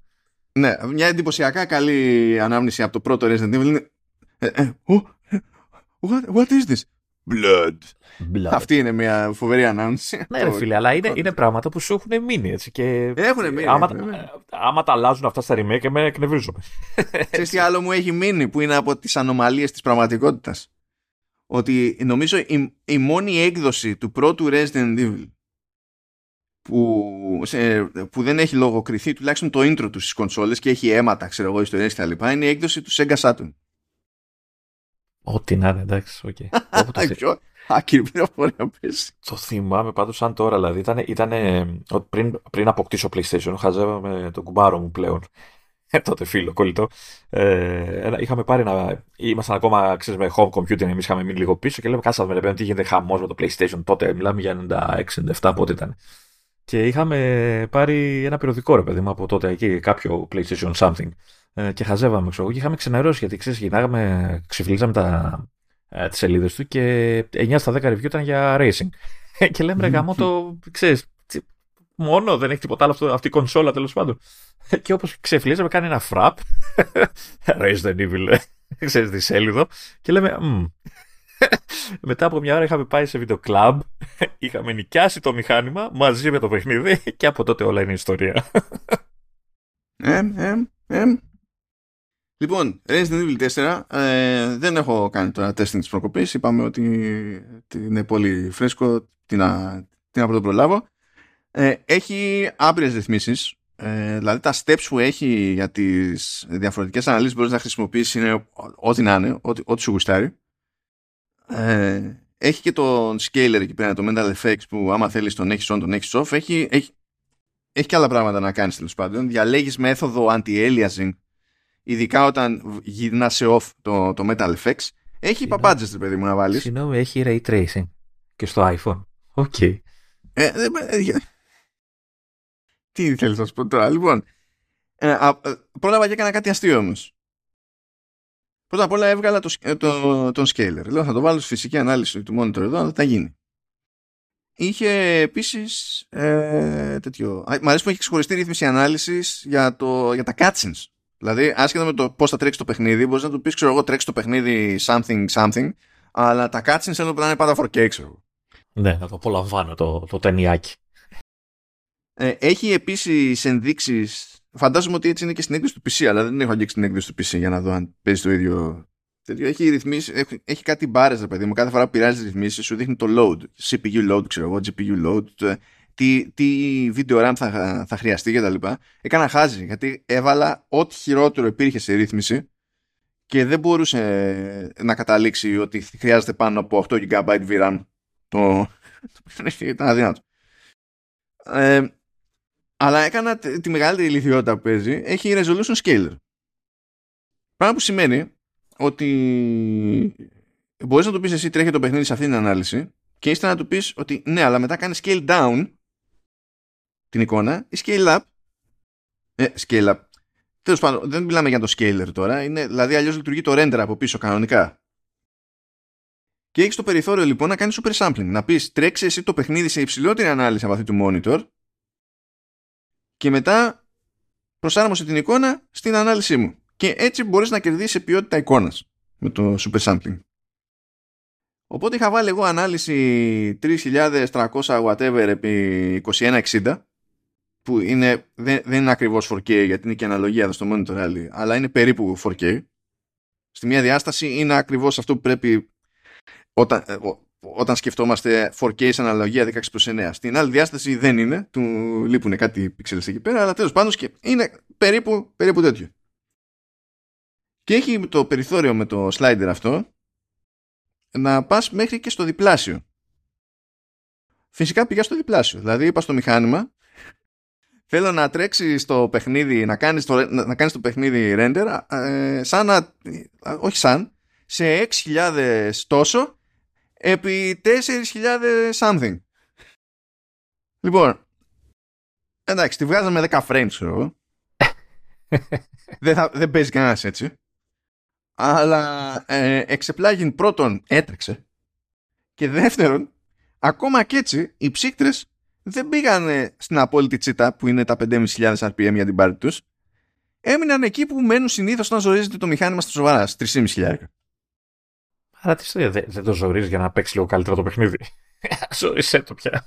Ξέρω εγώ τι, τι διάλογο. Αλλά σε settings τσίτα όλα, τα, τα πάντα όλα. Χωρίς scaler, ε, χωρί, χωρίς metal effects ή το φανταστείτε. Σε PC θα ήταν FSR, θα ήταν DLSS, τέτοια πράγματα. Ε, το, το πιο ζώρικο anti-aliasing κτλ. Με M3 Max το παιχνίδι είναι jet. Που και που βλέπω είχε κανένα στιγμή ολόξιγκα αλλά τώρα δεν έπαιξα αρκετά για να δω είναι παπάντζα με frame pacing ε, είναι επειδή εκείνη την ώρα φορτώνει assets και τη, βλέπει ε, αλλά στη, στο, στο λίγο που έπαιξα που δεν έπαιζε και λαός από εχθρούς μπορεί να πηγαίνω παρακάτω και ξαφνικά να πίζει έτσι δηλαδή πραγματικά είναι στην αρχή αρχή ε, η φάση ήταν, ήταν jet την έχει παλέψει αρκετά εδώ πέρα το, το port έχω, έχω να πω. Αλλά αν ο στόχος για κάποιον είναι να παίξει σε 1440p ή 1080p με τα πάντα όλα cheetah for the ages ε, με Apple Silicon πρέπει και σε άλλα chipsets αυτό να είναι ξέρω εγώ για πλακίτσα. Το, το M1 τι θα κάνει γιατί εκεί είναι οι περισσότεροι υποθέτω. Ε, θα, έχω δυνατότητα να το δω Έχω δυνατότητα να το δω σε M2. Oh. ναι, έχεις δυνατότητα να το δεις σε M2. Ε, θυμάμαι ότι σε M1 αυτό το παιχνίδι γενικά δεν έπαιζε. Δηλαδή, άμα το πεις βάλε τσίτα και στη φυσική ανάλυση του monitor, εκεί το, τον έπινε. Ήθελε δηλαδή να χρησιμοποιήσεις το, το Metal FX για να έχει. Όχι, εγώ θα το πετάξω εξωτερική οθόνη. 4K. Ε, χειρότερα δηλαδή. Χειρότερα. Ε, ναι, εντάξει. Να δω εκεί τι θα κάνει. Γιατί εκεί αξίζει να το δεις σε μεγάλο Αλλά βάλε, ότι θα, ότι θα παίξει, θα παίξει. Απλά τώρα σε τι ζύγι θα βγει, ξέρεις, σε ποιότητα εικόνας γραφικών κτλ. Ε, θα σε γελάσω. Τώρα ελπίζω να έχω πιο συγκεκριμένη εμπειρία άλλη φορά. Εγώ να εξομολογηθώ μια. Να εξομολογηθώ μια αμαρτία που έχω για το συγκεκριμένο παιχνίδι. Για πες. Ε, δεν ξέρω, ίσως είμαι ο μόνος. Δεν, δεν, ξέρω. Αλλά το παιχνίδι μου άρεσε. Το είχα τελειώσει τότε, ήταν φοβερό κτλ. Ευτυχώς που ξεκίνησες έτσι, γιατί ετοιμαζόμουν ψυχολογικά. Όχι, όχι, όχι. όχι. Ναι, ε, δεν μ' αρέσει, βαριέμαι πάρα πολύ το εισαγωγικό του κομμάτι. Αυτό στο χωριό. Από το χωριό και μετά νιώθω ότι απογειώνεται το παιχνίδι. Δηλαδή μπαίνει, βρίσκει λίγο το ρυθμό του, δεν ξέρω. Εντάξει, πια είναι ήδη tutorial είναι η φάση εκεί στο χωριό. Ξέρω, ε, είναι, δεν ξέρω, δεν μ' αρέσει. Δεν, δεν, δεν. Είναι, και είναι ο λόγος που ξέρω εγώ βαριέμαι να ασχοληθώ. Ξέρω, μου έχει πέσει η φάση να δω κανένα remaster και αυτά και είναι ο λόγος που βαριέμαι γιατί πρέπει να βγάλω αυτή, αυτό το level, ρε παιδί μου. Ε, και με, και με, με χαλάει. Γιατί θυμάμαι μετά ότι ξέρεις, αν, ε, ανέβαινε, ε, έφτιαχνε η φάση, ήταν ωραίο μετά. Ωραία, τώρα που θα κόβεις κίνηση για να δεις πώς την παλεύει το hardware όμως, δεν θα σε νοιάζει. γιατί, δεν θα βαριέσαι γιατί θα σκέφτεσαι άλλα πράγματα. Ναι, ρε παιδί εντάξει, αλλά αυτό ήταν είναι κάτι που δεν ξέρω. Ε, είμαι εγώ λάθος που για αυτό το συγκεκριμένο level δεν τρελαίνομαι. Εντάξει, εσύ δεν είναι φτιαγμένο για να είναι συναρπαστικό. Ξέρεις, δεν, έχει ούτε, δεν έχει ούτε ατμόσφαιρα. Ούτε, ξέρεις, έτσι μου δείχνει. Κάτσε, αυτό διαφωνώ, δεν έχει ατμόσφαιρα. Ναι, εντάξει, OK. Okay. Είναι το, να πεις ότι δεν γίνεται και τίποτα ιδιαίτερο, να, εντάξει δεν γίνεται και τίποτα ιδιαίτερο. Αλλά πόσο, πάντα όλα τα, ξε, τα παιχνίδια ξεκινάνε και λίγο λάου λάου. Τώρα. Ναι. Θα πει κάποιος, ναι, αλλά το God of War 3, ναι, αλλά η ναι. εισαγωγή του Spider-Man 2, ναι, το δέχομαι, αλλά είναι εξαιρέσεις αυτά, δεν είναι το, το στάνταρ. Ναι.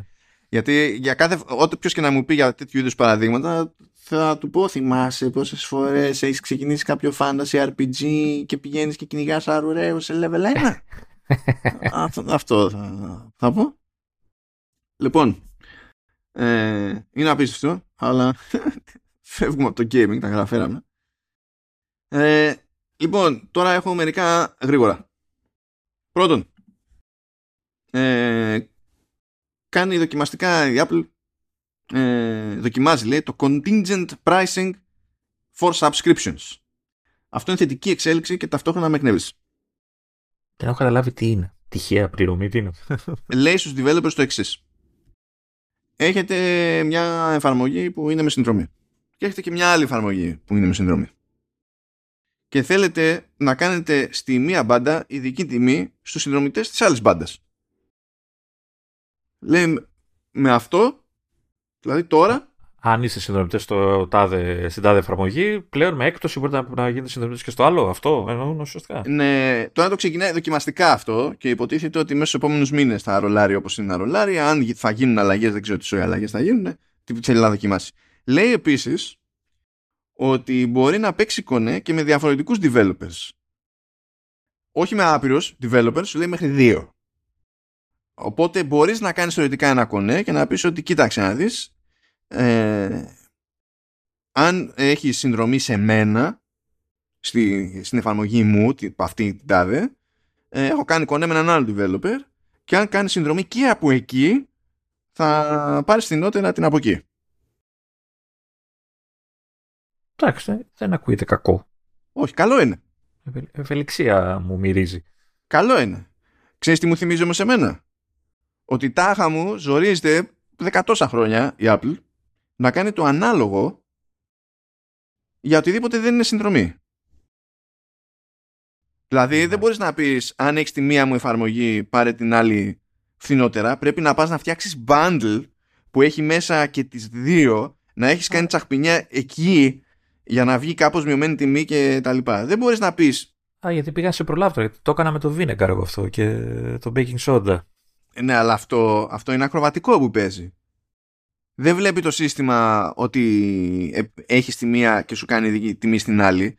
Βλέπει ότι μέσα στο bundle η αξία είναι τάδε, ξέρω εγώ, ε, της καθεμιάς και σου αφαιρεί αυτή την αξία που έχεις πληρώσει ήδη για τη μία και πληρώνεις τη διαφορά. Αλλά αυτό είναι, είναι ταρζανιά, δεν είναι κανονική υποστήριξη. Έχω την εντύπωση ότι στο συγκεκριμένο που είπα για baking soda ε, πληρώνεις και λιγότερο. Δηλαδή είχα πληρώσει ένα ευρώ, δύο. Ναι, πληρώνεις λιγότερο γιατί βάζει τιμή για το bundle. Βάζει τιμή ο developer για το bundle, συγκεκριμένη τιμή και το σύστημα μετά αφαιρεί από αυτή την τιμή τη full τιμή, το full που έχεις πληρώσει εσύ για τη μία που πήρες ξεχωριστά. Και αυτό που μένει είναι τυχαίνει να είναι και φθηνότερο από το αν το παίρνει ξεχωριστά. Ναι, ναι γιατί έχει, δια, ε, έχει τιμολογήσει επίτηδες έτσι ο άλλος το bundle για να καταλήγει αυτό που σου λείπει να βγαίνει φθηνότερο έτσι. Μα. Αλλά αυτό τώρα είναι και μόνο που το περιγράφουμε δηλαδή. Δεν θα έπρεπε να είναι έτσι. Αλλά έχει, η Apple έχει φαντασία για να το κάνει αυτό. Τόσα χρόνια που τη ζητάνε για upgrade pricing, που αυτό θα ήταν ότι πρέπει για upgrade pricing. Έχεις, εγώ ίδιος ο developer, έχω την έκδοση 2 και βγάζω την έκδοση 3. Έχεις την έκδοση 2. Ε, δώσε μου ως σύστημα το, το App Store, το περιθώριο. Mac, έτσι. Αυτό που γίνεται ναι, στο Mac. Το περιθώριο να δώσω ειδική τιμή σε αυτόν που έχει την προηγούμενη τη ρημάδα την έκδοση. Η Apple όχι. Αλλά άμα είναι για συνδρομές, η Apple είναι ναι, ασφαλώς. Που είναι ο ίδιος μηχανισμός από πίσω, έτσι. Τσεκάρει τα ίδια πράγματα. Τα ίδια πράγματα τσεκάρει. Αλλά όχι, θα το κάνει μόνο για συνδρομές. Δηλαδή το διάβαζα και ήμουν σε φάση, καλή φάση, καλή φάση, καλή φάση, μακάρι, μακάρι και για να είναι για τα άλλα. Και τελικά βλέπουν μόνο για συνδρομές. Και λέω γιατί ρε παιδιά. Κάντε το ολόκληρο το ρημάδι. Δηλαδή σε τεχνικό επίπεδο οι τύποι έχουν τη δουλειά έτοιμη πλέον. Αλλά όχι. Μπορεί να είναι το πρώτο βήμα, να το κάνουμε μετά. Ποιο πρώτο βήμα υπολογίζουν τώρα το μερτικό που παίρνουν από τις επαναλαμβανόμενες χρεώσεις για τις συνδρομές στο τζίρο των services και τώρα αυτό τους νοιάζει μόνο σε αυτή την περίπτωση. Εντάξει τώρα. Εντάξει. Δεν θα πάθετε τίποτα έτσι και το κάνετε. Δεν θα πάθετε τίποτα. Το να το κάνετε αυτό δεν σημαίνει ότι ξαφνικά όσοι δουλεύουν με συνδρομές θα πάψουν να δουλεύουν με συνδρομές, οι developers εννοώ.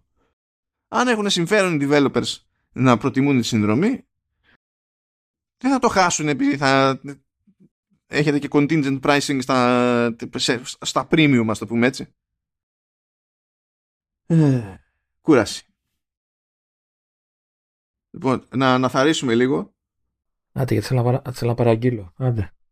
Να αναθαρίσουμε λίγο γιατί ανακοινώθηκαν λοιπόν τα, τα πρώτα αυτοκίνητα οριακά. Γιατί υποτίθεται ότι η Apple είχε πει το 2022 ότι θα αρχίσουμε να βλέπουμε τα, το νέο, τη νέα εκδοχή του CarPlay που κάνει κουμάντο με πολλαπλές οθόνες μέσα στο αμάξι αντί για μία και διάφορα τέτοια ε, σε αυτοκίνητα που θα αρχίσουν να ανακοινώνονται εκεί μέχρι τα τέλη του 2023. Και τώρα είμαστε τίποτα, μια ιδέα πριν το 2024 ε, και έγινε μια επίδειξη από την Porsche και την Aston Martin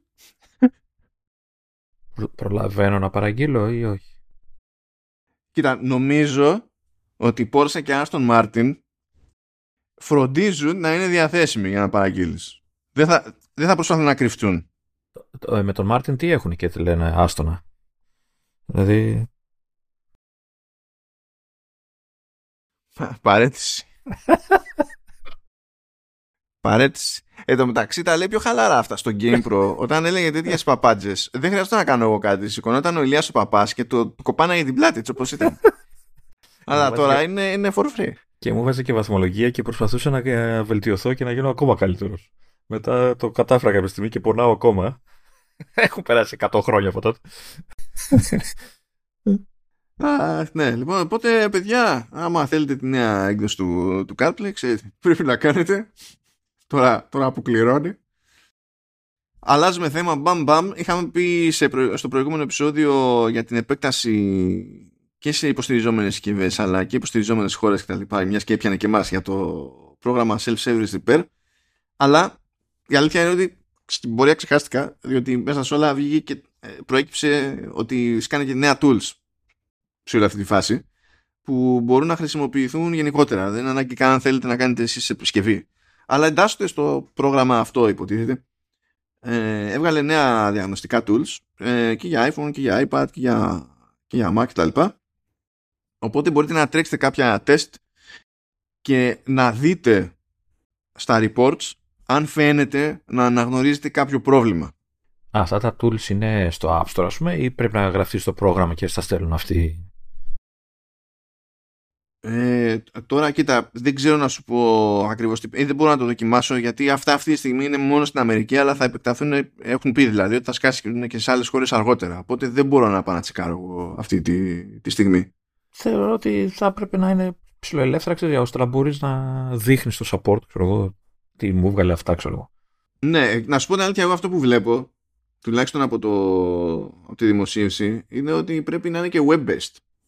Οπότε δεν νομίζω να υπάρχει περιορισμός. Δηλαδή βλέπω και είναι φορτωμένο URL Safari, ας πούμε, και τρέχει. Α, ναι, και σου λέει begin Και πώς τσεκάρει μετά τη, τη συσκευή από το web. OK. Okay. Σε κάθε περίπτωση, ε, μπορείτε να τσεκάρετε σε laptop, desktop, iMac και τα λοιπά, εφόσον μιλάμε για Mac και έχει και προφανώς έχει για iPhone και τσεκάρει τώρα, εντάξει, αυτά που πρέπει να τσεκάρει, που βγάζει νόημα να τσεκάρει σε κάθε κατηγορία, έτσι. Ε, οπότε, μπορείτε να κάνετε και μια ψακτική στον αυτόματο, ξέρω εγώ, από πριν και να δείτε αν υπάρχει κάτι που να πηγαίνει προφανώς στραβά, ρε παιδί μου. Καλό είναι και αυτό. Ακόμα και αν έχετε σκοπό να πάτε στο service, μπορείτε να κάνετε μια έτσι και να γίνετε πιο συγκεκριμένοι στο service. Ναι, αυτό, αυτό λέω. Καλό είναι αυτό. Καλό είναι αυτό. Φεύγουμε και από εδώ. Αυτό ήταν όλο και όλο το follow-up. Μετά ήθελα να σταθώ σε κάτι που δεν περίμενα να ισχύει. Ε, η Microsoft λοιπόν ε, πάει τώρα ε, πάνω από ένας μήνας, αλλά το είχα κάβα το θέμα αυτό. Ε, διαθέτει το Windows App το οποίο πηγαίνει και κουπώνει στα, στις υπηρεσίες cloud αν θυμάστε υπάρχει το Windows 365 που μπορείς να πας και να πληρώσεις ας πούμε και στην ουσία σου δίνει πρόσβαση σε virtual machine ε, και τρέχεις Windows ξέρω εγώ, και ένα σύστημα απομακρυσμένα και κάνεις ξέρω εγώ, την οποία δουλειά. Έχει και άλλες υπηρεσίες, εντάξει, υπάρχει το Azure Virtual Desktop, το DevBox, ε, υπάρχει το Remote Desktop PC, κουμπώνουν όλα αυτά εκεί πέρα. OK. Okay. από τη στιγμή που υπάρχουν τέτοιες υπηρεσίες, ε, λογικό είναι να βγει μια εφαρμογή και να τρέχει κάπου και να. Δηλαδή, να είναι λίγο, ας το πούμε, καλύτερα τα πράγματα από ένα, ξέρω εγώ, απλά ένα web app. Αλλά ε, η εφαρμογή βγήκε για να τρέξει το web, τρέξει το web. Έτσι.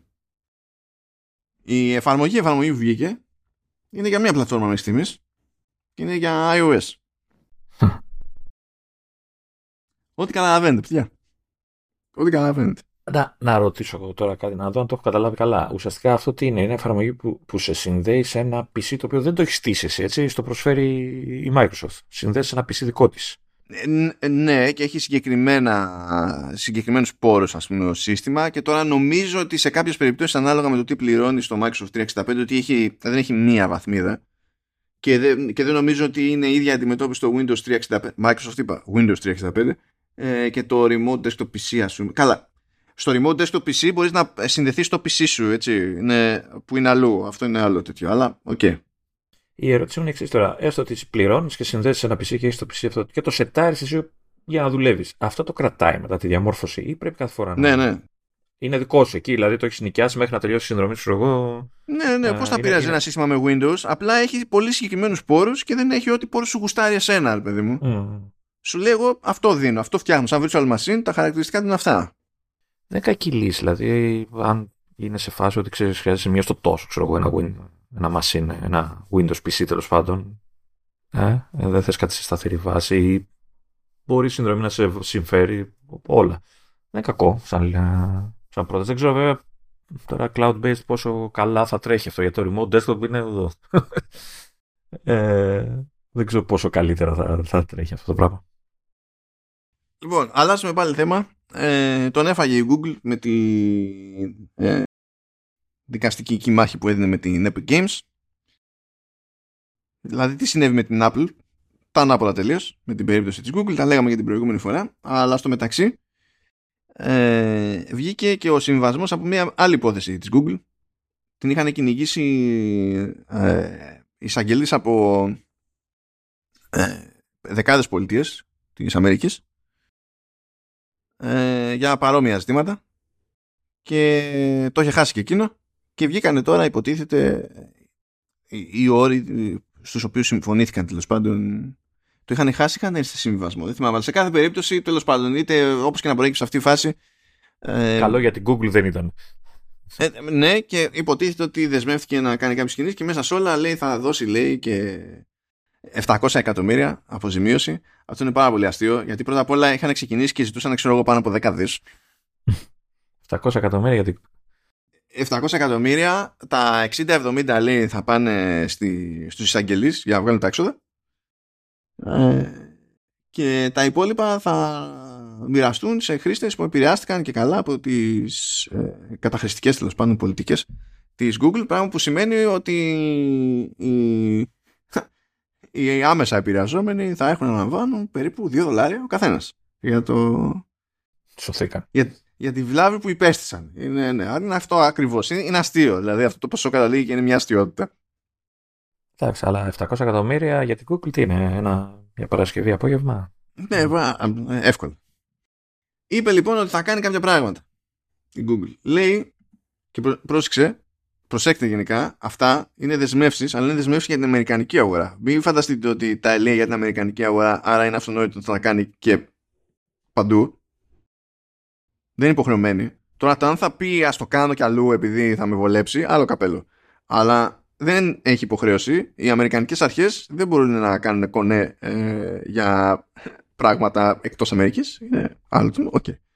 Λοιπόν, λέει, θα δώσουν ε, οι, οι, οι developers λέει θα, θα μπορούν να χρησιμοποιούν εναλλακτικά συστήματα πληρωμών όχι αυτό της Google και καλά, ε, το υποχρεωτικά, για τουλάχιστον πέντε χρόνια. Πώς σου φάνηκε αυτό; Τι εννοεί, μετά θα το κόψεις δηλαδή; Μετά βλέπουμε, βέβαια, αποκλείεται να πάει στραβά αυτό. Αποκλείεται. Μέχρι να σκάσω άλλα 700 εκατομμύρια. Ναι, εκτός πια ξέρεις, αν έχει κάποια αρρύθμιση που το παγιώνει, ας πούμε, μετά, οπότε και να θέλει δεν θα μπορεί να το πάρει πίσω.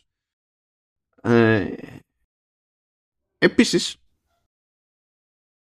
θα επιτρέπουν, λέει, στους developers να παραπέμπουν τους χρήστες αλλού ε, όπου μπορούν να τους προσφέρουν σε χαμηλότερη τιμή το ίδιο πράγμα κτλ.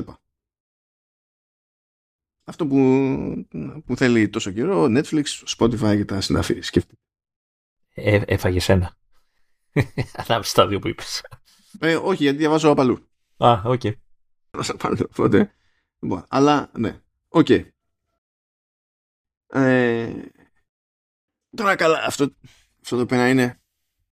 Στην πραγματικότητα είναι λίγο τα, το ίδιο. Δηλαδή, το να λες ότι ε, θα επιτρέπει στους developers για τουλάχιστον 5 χρόνια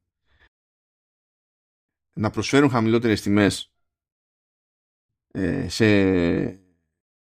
σε χρήστες που χρησιμοποιούν εναλλακτικά συστήματα πληρωμής σε τι διαφέρει από το ε, θα επιτρέπουν στους developers να λέμε στους χρήστες ότι υπάρχει εναλλακτική, δηλαδή με χαμηλότερη τιμή. Ε, ε, εγώ, εγώ το καταλαβαίνω ότι θα δίνουν άλλη τιμή θα είναι πιο φθηνή τιμή όταν θα πηγαίνεις εκτός Google. Αυτό καταλαβαίνω εγώ. Ναι, αλλά το λέει και στα δύο εκεί πέρα. Το λέει και στα δύο. Δηλαδή, στη μία περίπτωση λέει, θα, θα τους αφήνεις να, να δηλώνουν ε, να προσφέρουν χαμηλότερη τιμή ε, μέσω εναλλακτικού παρόχου. Και από κάτω λέει, θα τους επι, θα τους επιτρέψεις να το λες. Θα σου επιτρέπω να το λες. Ε, γιατί τώρα, εντάξει. Ε, αυτά, άμα δεν πηγαίνανε πακέτο, δεν θα έχει νόημα. Θα ήταν σαν να μην είχε γίνει, ας πούμε. Ε, επίσης λέει η Google δεσμεύεται επίσης για τουλάχιστον 5 χρόνια να μην κάνει συμφωνίες, συμβάσεις κτλ. που ε, να, ε, να υποχρεώνει να κατασκευαστεί συσκευής τέλος πάντων. Ε, να έχει αποκλειστικά και μόνο το Play Store από App Stores και όχι ότι δεν μπορεί να το βάλει κάποιος τέλος πάντων, αλλά δεν επιτρέπει στην Google να κάνει συμφωνίες με τη Samsung και την κάθε Samsung τουλάχιστον για την Αμερικανική αγορά, ώστε να έρχεται προεγκατεστημένο και να είναι το μόνο προεγκατεστημένο. Να, ε, θέλει να επιτρέπεται, λέει, για τουλάχιστον 7 χρόνια. Εδώ άλλαξε η ταρήφα, δεν ξέρω γιατί. Ε, η εγκατάσταση App Store τρίτων ε, και να μπορεί να γίνει και ε, ε, χωρίς να μεσολαβεί το Google Play Store. Εντάξει στην ουσία να αλλάξουν τα μηνύματα των προειδοποιήσεων όταν κάποιος προσπαθεί να κάνει side loading κτλ. ώστε να μην ε, φαίνεται τόσο τρομακτικό. Για τουλάχιστον Άγνωστη, άγνωστη πηγή, εγκατάσταση. Ε, να συντηρεί, λέει, σε επίπεδο συστήματος την υποστήριξη τέλος πάντων και τέτοια για ε, App Store τρίτων. Ε, μεταξύ αυτών και την υποστήριξη τέλος πάντων για αυτόματα updates για τουλάχιστον 4 χρόνια. Επίσης λέει να μην ε, απαιτεί από τους developers να λανσάρουν ταυτόχρονα στο Play Store ε, τις εφαρμογές που λανσάρουν σε κάποιο άλλο App Store. Αυτό επίσης για τουλάχιστον 4 χρόνια. Ε, και τέλος πάντων, επειδή υποτίθεται ότι θα υπάρχει κάποιος μηχανισμός επίβλεψης, να αναφέρεται εκεί πέρα για να διαπιστώνεται στην πράξη ε, για τουλάχιστον πέντε χρόνια ότι η Google δεν ε, τέλος πάντων κάνει δεν επιδίδεται σε μυστήριες ε, συμπεριφορές που είναι κατά του ανταγωνισμού κτλ. Τώρα από εκεί και πέρα είναι άγνωστο ότι η επίπτωση θα έχει αυτό μαζί με τη χασούρα και με την Epic ε, στα θέματα της Apple ή διεθνώς. Έτσι κι αλλιώς, τουλάχιστον στην περίπτωση της Ευρώπης, είμαστε σε άλλη φάση με τα πράγματα αυτά και εξελίσσονται και με τελείως διαφορετικούς μηχανισμούς. Ε, αναμενόμενα ενδεχομένως βγήκε ο Tim Sweeney της Epic Games και τσαντίστηκε με όλα αυτά. Θεωρεί ότι τίποτα από αυτά δεν είναι αρκετό. Οπότε εντάξει, τι να πω, τι να πω Tim ειδικά με το αμερικανικό ε, σύστημα δικαιοσύνη, δεν ξέρω τι. αυτό που ελπίζεις πώς θα σου κάτσει. Δηλαδή, περισσότερες πιθανότητες θα έχεις στην Ευρώπη. Δηλαδή, άσχετα συμφωνούμε, διαφωνούμε, ξέρω εγώ τι να είναι. Είναι. Ε, δεν. Τέλος πάντων. OK. Anyway, πάει γι' αυτό. Κάτι άλλο που συνέβη είναι ότι άρχισε η Apple λέει, να πουλάει ξεχωριστά ε, θήκη με USB-C για τα AirPods Pro. Να το ευκρινίσουμε αυτό, υποτίθεται ότι βγήκανε πέρυσι τα AirPods Pro δεύτερης γενιάς και η θήκη ήταν με Lightning. φέτος ε, βγήκανε τα AirPods Pro δεύτερης γενιάς πάλι αλλά με θήκη που έχει USB-C και έλεγε λοιπόν ο κόσμος εγώ που έχω ήδη AirPods Pro 2 δεύτερης γενιάς δεν γίνεται να πάρω τη ρημάδα τη θήκη αφού αυτό με νοιάζει περισσότερο ε, δεν γινόταν τώρα γίνεται και το έχει ξέρω εγώ τι 99 δολάρια ναι, 99 δολάρια λοιπόν. τσάπα πράγμα ε, βέβαια Βέβαια, επειδή αν θυμάστε υπάρχει και μια διαφοροποίηση, δηλαδή ναι μεν κατά βάση τα τεχνικά χαρακτηριστικά είναι ίδια κτλ. Απλά έχει ένα περίεργο η περίπτωση των AirPods Pro δεύτερης γενιάς που έρχονται μαμίσια με τη θήκη με USB-C που υποστηρίζει πάνω κάτω lossless audio συγκεκριμένα στο Vision Pro. τουλάχιστον μέχρι να αλλάξουν γνώμη και να το επιτρέπουν και πουθενά άλλο. Αλλά με τα, τα χαρακτηριστικά αυτά, μάλλον είναι συγκεκριμένα για το Vision Pro. Τα χαρακτηριστικά του ασυμπίες του ήχου, δηλαδή. Ε, αυτό, δεν το ρεφάρετε έτσι και αγοράστε τη θήκη. Ε, αυτό δεν είναι θέμα των, των ακουστικών, δηλαδή κάτι, κάποια αλλαγή έχουν κάνει στα ακουστικά. Ναι. ναι. ναι. απλά το ξεχωρίζαμε ότι ξέρεις, αυτά που έρχονται με USB-C, με θήκη USB-C, το έχουν σίγουρα. Τώρα απλά για να μην μπερδεύεστε, τα παλιά σας δεν θα αναβαθμιστούν. Συνέβη και αυτό. Εν τω μεταξύ, the, drama, εν τω μεταξύ, σταματάει λέει προληπτικά για την Αμερική λέμε, έτσι, τις πωλήσεις Apple Watch Series 9 και Ultra 2 η Apple ε, και αυτό είναι το επόμενο βήμα στο serial της ε, νομικής διαμάχης με τη Massimo ε, κυρίως για πατέντες σχετικά με τη λειτουργία του οξύμετρου. Ε, έχει, έχουν πάει κόντρα στην κόντρα μεταξύ τους. Έχει χάσει η Apple. Ε, η, το αμερικανικό παράρτημα του International Trade Commission έχει πει ή θα κάνετε κάτι ή θα απαγορεύσω τη διάθεση, την εισαγωγή των, των Apple Watch στην αμερικανική αγορά. Και η Apple είναι στη φάση ε, επειδή πάει προς την απαγόρευση το πράγμα. Νομίζω είναι τώρα κοντά, δεν. Τώρα, πότε, αύριο. Ε, αύριο είναι 21 Δεκεμβρίου, πότε. Όχι, όχι, όχι, όχι. Νομίζω είναι από τις 26 κάτι τέτοιο. Αλλά το θέμα δεν είναι αυτό. Το θέμα είναι ότι δεν έχει, πάρει, δεν έχει έρθει ακόμα η ώρα, αλλά η Apple ε, βγήκε και είπε και εντωμεταξύ δεν έβγαλε δελτίο τύπου. Βγήκε και το είπε συγκεκριμένα στο 9 to 5 Mac. Έτσι δουλειά δεν γίνεται. Δηλαδή αυτό είναι πολύ κουφό ας πούμε. Αυτό, αυτό το πράγμα κανονικά ως εταιρεία δηλαδή είναι κάτι που πρέπει να ανακοινώνεις έτσι κι αλλιώς. Για να, για, την, πώς να σου πω, για να είναι ενήμερες οι αγορές, οι μέτοχοι κτλ. Έχεις συγκεκριμένες ευθύνες σε αυτό. Τώρα αυτό είναι πολύ κουλή φάση. Τέλος πάντων, αυτό είναι άλλο καπέλο. Και λέει ότι εμείς ε, προκαταβολικά θα σταματήσουμε τη διάθεση από τότε. Είναι γερό τραπάτσο, δεν είναι αυτό; Αυτό τώρα, δηλαδή, είναι, μιλάμε για επικόπισμα. Δεν ξέρω, ε, δεν μπορώ να ξέρω, ειδικά σε τεχνικό επίπεδο, ποιος έχει δίκιο, έτσι. Δηλαδή, ε, δεν έχω ιδέα. Δεν έχω ε, ιδέα. Ε, ε, η πλάκα είναι ότι ε, όντως είναι πείσμα γιατί ο άλλος βγήκε μετά ο της Μάσιμο. Ποιο να και λέει: Εμείς είμαστε ανοιχτοί για settlement. Ε, λεφτά θέλουμε. δώστε, δώστε, δώστε μας τα λεφτά να τελειώνει η υπόθεση. Αλλά. Ε, Προφανώς θέλουν λεφτά. Ε, τώρα, είτε θέλουν λεφτά που η Apple τα θεωρεί πολλά, για την περίσταση, ε, είτε ε, η Apple είναι σε φάση ε, από πού και ως πού θα σου δώσω λεφτά. Δηλαδή είναι τώρα υπάρχουν Κακο, διάφορα. Κακομαθημένο έτσι, όχι δεν θα σου δώσω. Μα δεν είναι ότι άλλου δεν δίνει, αλλά τώρα ε, Κοίτα, αν, αν, αν, θεωρήσουμε ας το, σχεδόν δεδομένο, γιατί δεν ξέρουμε και οι δύο αν όντως ισχύουν όλα αυτά και ότι ξέρεις, πιάστηκε από αυτοφόρο ας πούμε, να κλέβει πατέντες και δεν ξέρω, να χρησιμοποιεί πράγματα που δεν έπρεπε να χρησιμοποιεί. Ε, είναι σε κακό μαθημένο γιατί λέει και έκανα τη ζημιά και δεν θα, δεν θα ζητήσω συγγνώμη, ξέρω εγώ. Έτσι. Ε.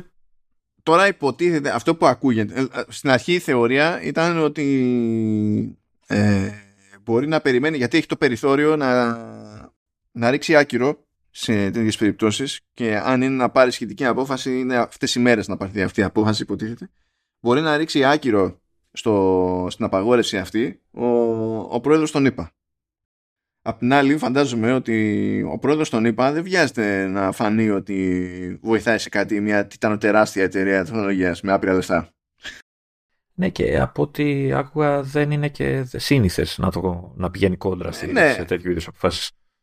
Ναι, ού, ούτως ή άλλως. Ε, και κάτι ακούγεται ότι τρέχει η Apple να κάνει και κάποιο software update που στην ουσία να κάνει το οξύμετρο να δουλεύει με κάποια μέθοδο που στην ουσία δεν θα προκύπτει ότι πατάει πάνω στη μέθοδο της Μάσιμο.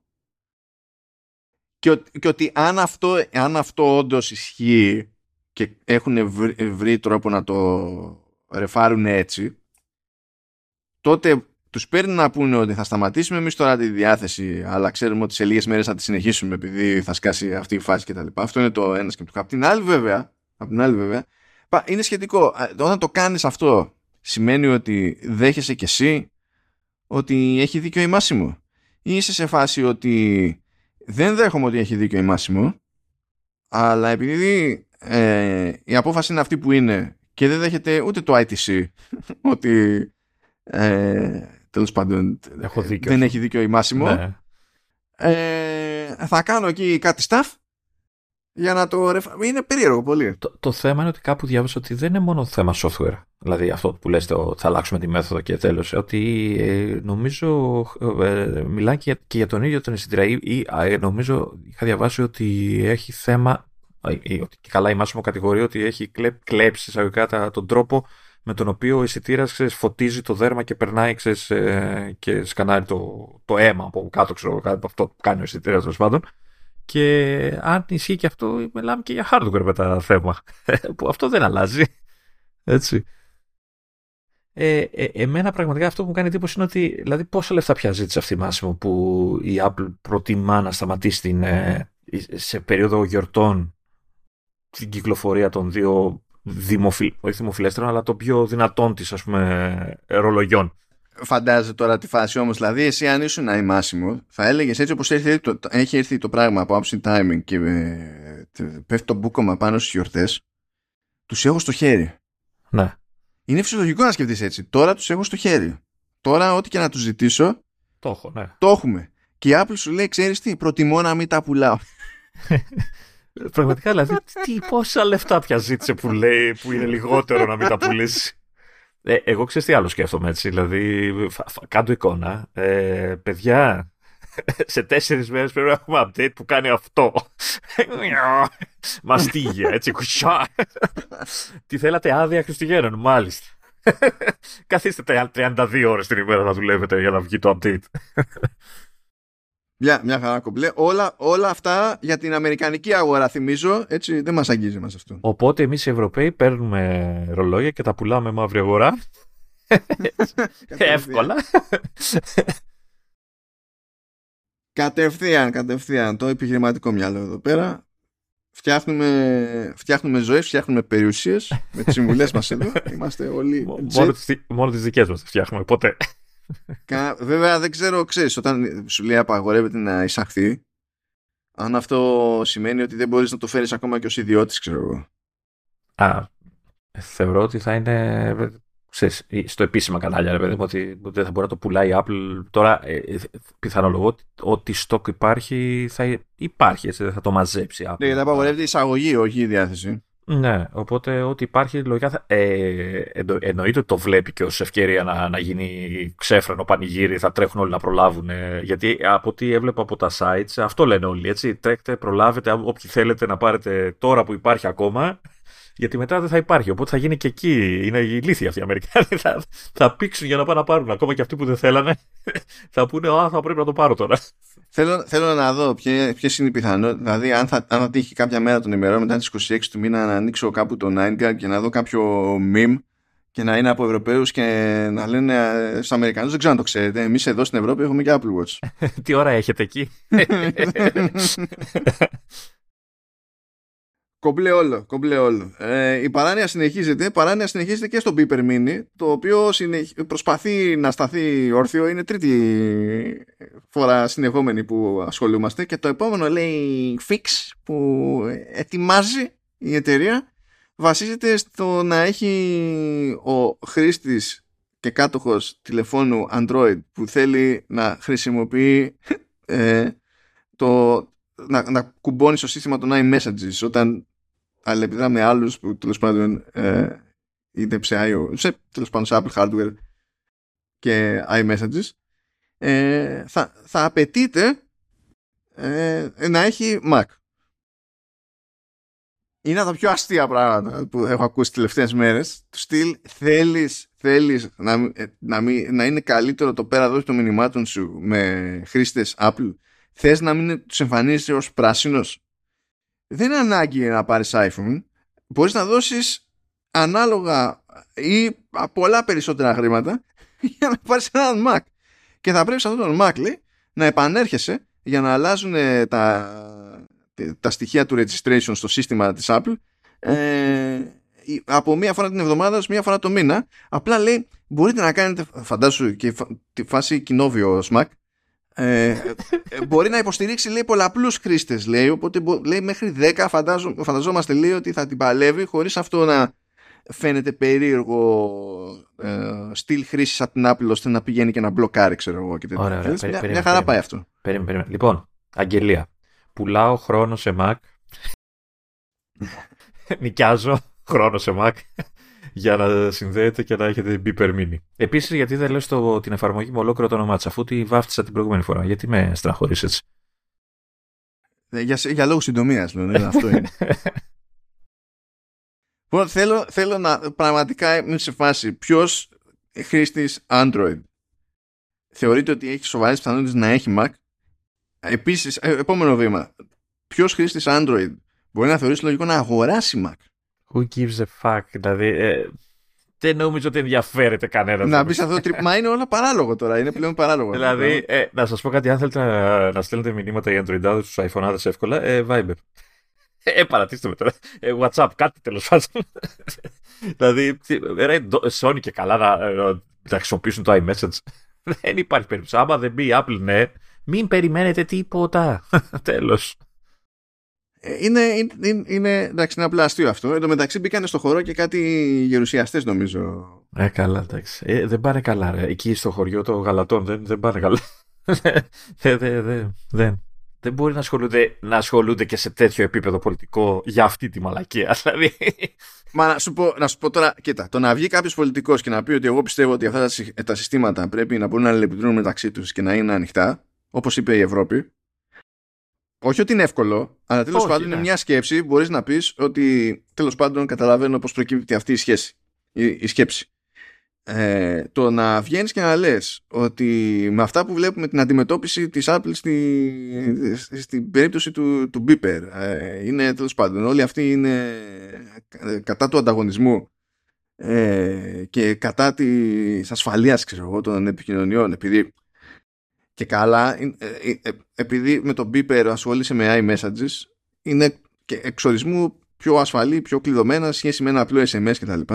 Και λες τώρα, ρε παιδιά, τώρα εντάξει, άλλο να πείτε θέλω να αλλάξετε τα συστήματά σας γιατί θέλω το τελικό η κατάληξη να είναι τάδι και άλλο να λέτε πώς, από πού και ως πού, πώς δεν τρέπεστε που δεν αφήνετε τρίτη εταιρεία να κουμπώνει πάνω στους δικούς σας servers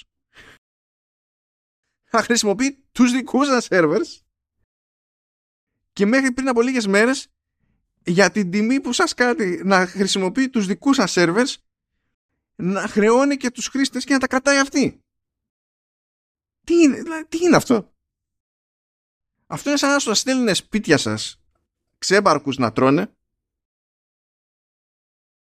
εσείς να μην, να μην βγάζετε μία και να, και να πληρώνουν αυτοί που έρχονται και τρώνε σε εσάς, το δικό σας το φαΐ που αγοράζετε εσείς ε, να πληρώνουν τον άλλον που τους, που τους έστειλε εκεί. Τώρα θα πει κάποιος, ναι, το έχουμε for free, δεν πληρώνουμε και, τα λοιπά. Ωραία. Δηλαδή, αν ο περαστικός αρχίζει και στέλνει αγνώστο στο σπίτι σας να φάνει το δικό σας φαΐ, επειδή δεν βγάζει λεφτά, ο, ξε, ο άγνωστος, ο ξέμπαρκος, θα πείτε, Α, ωραία, περάστε να μου φάτε το φαΐ. Δεν, είπα, ε, ε, δεν έχει νόημα να διαμαρτυρηθείς από αυτή την άποψη, από αυτή τη σκοπιά. Θες να το πιάσεις από αλλού το θέμα, ωραία, να το συζητήσουμε. Αλλά είναι σαν το άλλο που ξεκίνησε θέμα που δεν, το, το είχα βάλει αυτό και κανένα να το συζητήσουμε σε κάποια φάση, αλλά το άφησα στην άκρη. Αλλά τέλος πάντων το θύμισε. Πάλι ε, έκανα σχετικά ερωτήματα τέλος πάντων ε, κάποιοι άλλοι γερουσιαστές για την επιρροή της Κίνας λέει ε, στην Apple πρόσεξε, πρόσεξε όχι επειδή όλη η παραγωγή βασίζεται στην Κίνα και χτυπιέται τώρα η Apple τέλος πάντων να το μοιράσει σε Βιετνάμ σε... καλά έχει πράγματα και σε Ταϊβάν έτσι κι αλλιώς αν όσο ξέρει ποια θα είναι κατάληξη της Ταϊβάν χώνεται σε Ινδία κτλ. OK. Okay. Όχι για αυτόν τον λόγο. Αλλά γιατί ακούστηκε ότι δεν προχωράει η συνεργασία με τον Τζον Στιούαρτ επειδή στράβωσε και καλά η, Apple με το ενδεχόμενο να βγάλει κάποιο επεισόδιο ο Stewart που στην ουσία να κράζει την Κίνα. Και ότι αυτό θα δημιουργούσε πρόβλημα στην Apple. Τώρα αυτό δεν έχουμε τρόπο να το διαπιστώσουμε αν ισχύει. Έστω ότι ισχύει όμως. Έστω ότι ισχύει. Οι γερουσιαστές δεν θεώρησαν ότι είναι λίγο περίεργο μια αμερικανική εταιρεία να είναι αναγκασμένη να φτιάχνει το, τα προϊόντα της στην Κίνα λόγω των περιστάσεων τέλος πάντων και προηγούμενων επιλογών κτλ. Ότι αυτό δεν, δεν είναι σημείο τριβής. Δεν είναι σημάδι ότι μπορεί η Κίνα κάπου να έχει επιρροή, ας πούμε, σε αμερικανική εταιρεία και μας να μας γουστάρει. Είναι το αν τελικά η Apple ζορίστηκε με το τι επεισόδιο θα βγάλει ο Τζον Στιούαρτ. Αυτό ήταν που τους έδωσε αυτή την ιδέα. Δεν, δεν, δεν πάει καλά ο, ο κόσμος, δηλαδή. Δεν πάει καλά ο κόσμος. Τι να πω.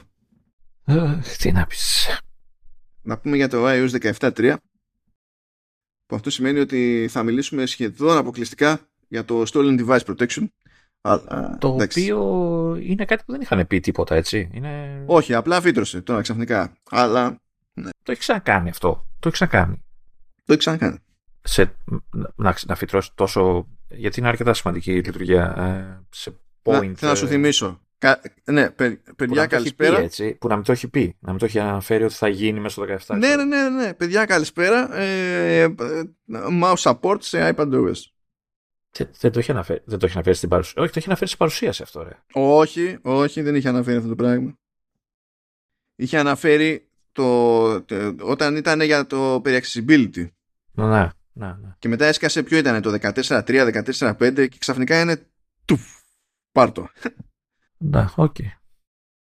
Ε, λοιπόν, πρώτον, στη 17-3 επανέρχονται τα τα co-op playlist σε Apple Music γιατί κάνει κάτι μπρος πίσω ήταν να έρθουν φέτος τελικά από ό,τι φαίνεται πάνε για του χρόνου αλλά φαίνεται να μην είναι και πολύ μακριά λέει ρε παιδί μου μπορείτε να φτιάξετε συνεταιρικά εκεί πέρα ας το πούμε έτσι μια, ένα, ένα playlist ξέρει το σύστημα ποιος πρώτο έφτιαξε το playlist εκείνος μπορεί να καλέσει όποιον θέλει ε, μπορεί να το κλειδώσει σε συγκεκριμένα μπορεί να καλεί κάποιον αλλά να μην μπαίνει στο playlist ο ίδιος να μπορεί να του βάλει χέρι αν δεν δώσει το ok ο δημιουργός ε, μπορεί να το ρυθμίσει έτσι ώστε όποιος έχει το link για να κάνει join τέλος πάντων με τη μία να έχει ό,τι δικαιώματα είναι πάντα όμως ο δημιουργός μπορεί να κόψει πρόσβαση να διαγράψει αλλαγές ή προσθήκες ε, που έκανε κάποιος άλλος κτλ. Η κυριότητα του playlist είναι πάντα συγκεκριμένη. Φτιάχνεις κάποιος την ξεκινάει και μετά κάνει invite τους άλλους, με τους καλεί να χωθούν. Ε, μπήκανε λέει τέτοιο είναι και υπάρχει και η δυνατότητα ε, να, να καταγράφει τη αντίδραση κάποιος σε ένα κομμάτι και μπορεί να το κάνει προσθέτοντας emoji και όταν λέει παίζεται εκείνο το κομμάτι τότε τα emoji που είναι σε εκείνο το κομμάτι είναι και animated. Αυτό. That's that. Okay. Okay. Τώρα, το zoom είναι το stolen device protection. Προ καιρού είχε γίνει και ρεπορτάζ που από εκεί προέκυψε και ξεκίνησε και εκείνας τώρα που λέει ότι άμα κάποιος ξέρει το, τον κωδικό της συσκευής σας, μπορεί να μπει μέσα και να αλλάξει το, και τον κωδικό του Apple ID και μετά γεια σας. Να Είχε πει η Apple τέλος πάντων ότι προφανώς και το θεωρεί θέμα και ότι ασχολείται με το να βρει κάποιο είδους λύση και πάντα σε αυτές τις περιπτώσεις το ζήτημα είναι να βρεθεί μια λύση που να είναι αρκετά πρακτική και ε, να μην δημιουργεί όσο γίνεται νέο, άλλα προβλήματα. Το ζήτημα δεν είναι στην ουσία, ξέρεις, να μην υπάρχει ποτέ η δυνατότητα να πάει κάτι στραβά, αλλά να το κάνεις απ' τη μία πιο δύσκολο να σου συμβεί το, το φωνικό ε, χωρίς να καταλήξει, ξέρεις, να σου τσακίζει το user experience, παιδί μου. ναι. Σου πέτα Λοιπόν, αυτό είναι κάτι το οποίο δεν θα είναι ενεργοποιημένο με τη μία, σαν σύστημα από ό,τι κατάλαβα. Θα πρέπει κάποιος να πάει να το ενεργοποιήσει. Ε, η κάστο σου πετάει κάποια ειδοποίηση ότι υπάρχει. Προφ... Ε, φαντάζομαι. Ε, όταν θα έρθει η ώρα για το update, το κανονικό, ας πούμε, το public. Ε,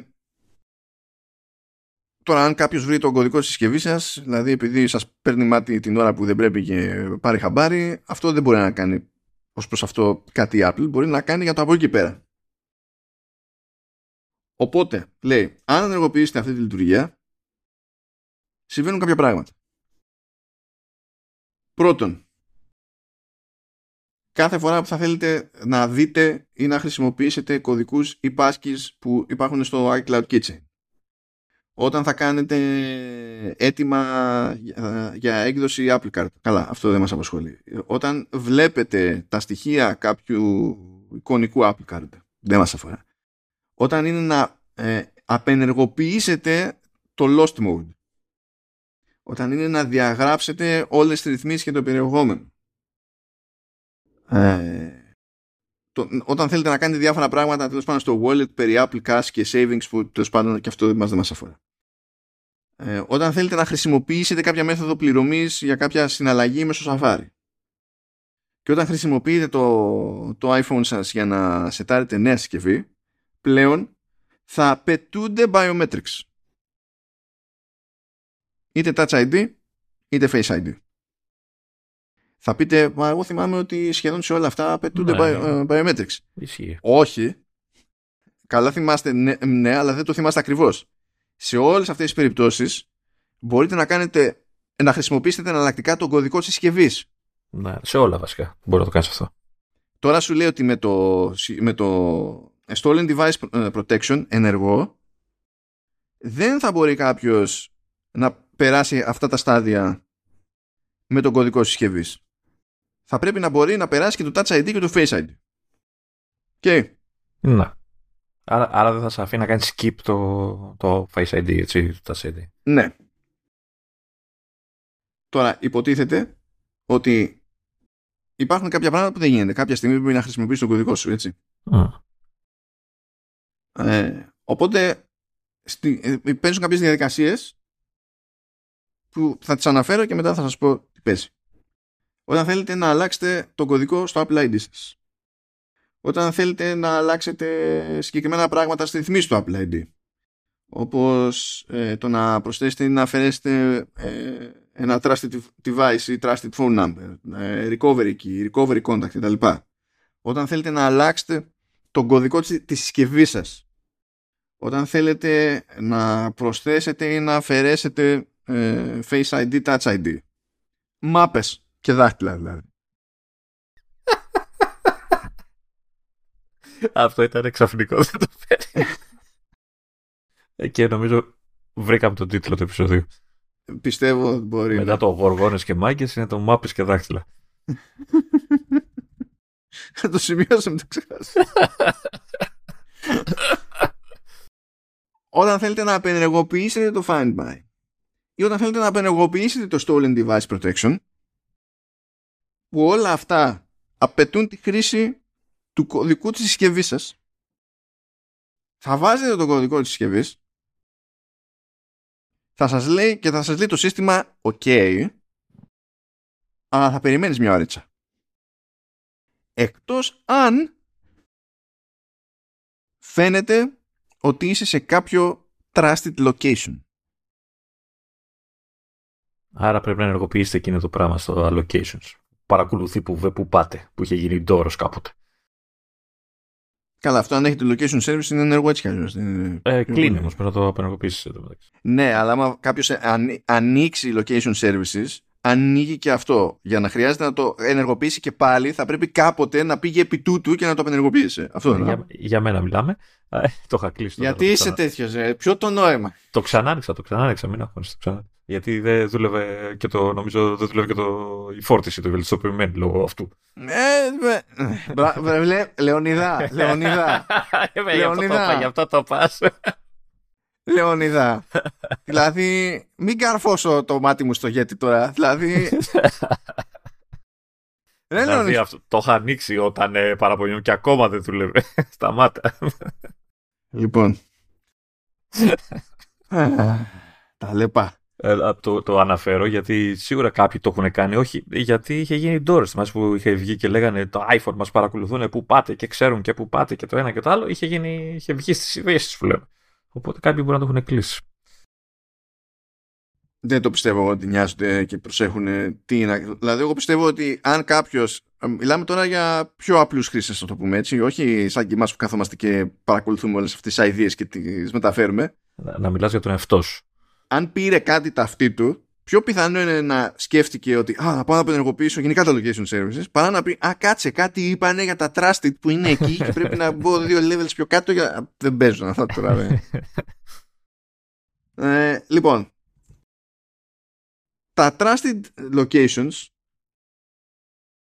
τα υπολογίζει μόνο το σύστημα με βάση τη συχνότητα και τη διάρκεια που βλέπει ότι τέλος πάντων τα επισκέπτες είστε εκεί.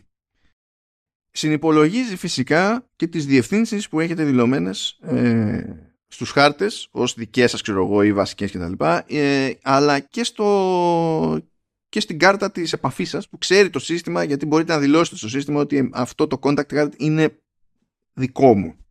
Ναι. Τα συνυπολογίζει όλα αυτά.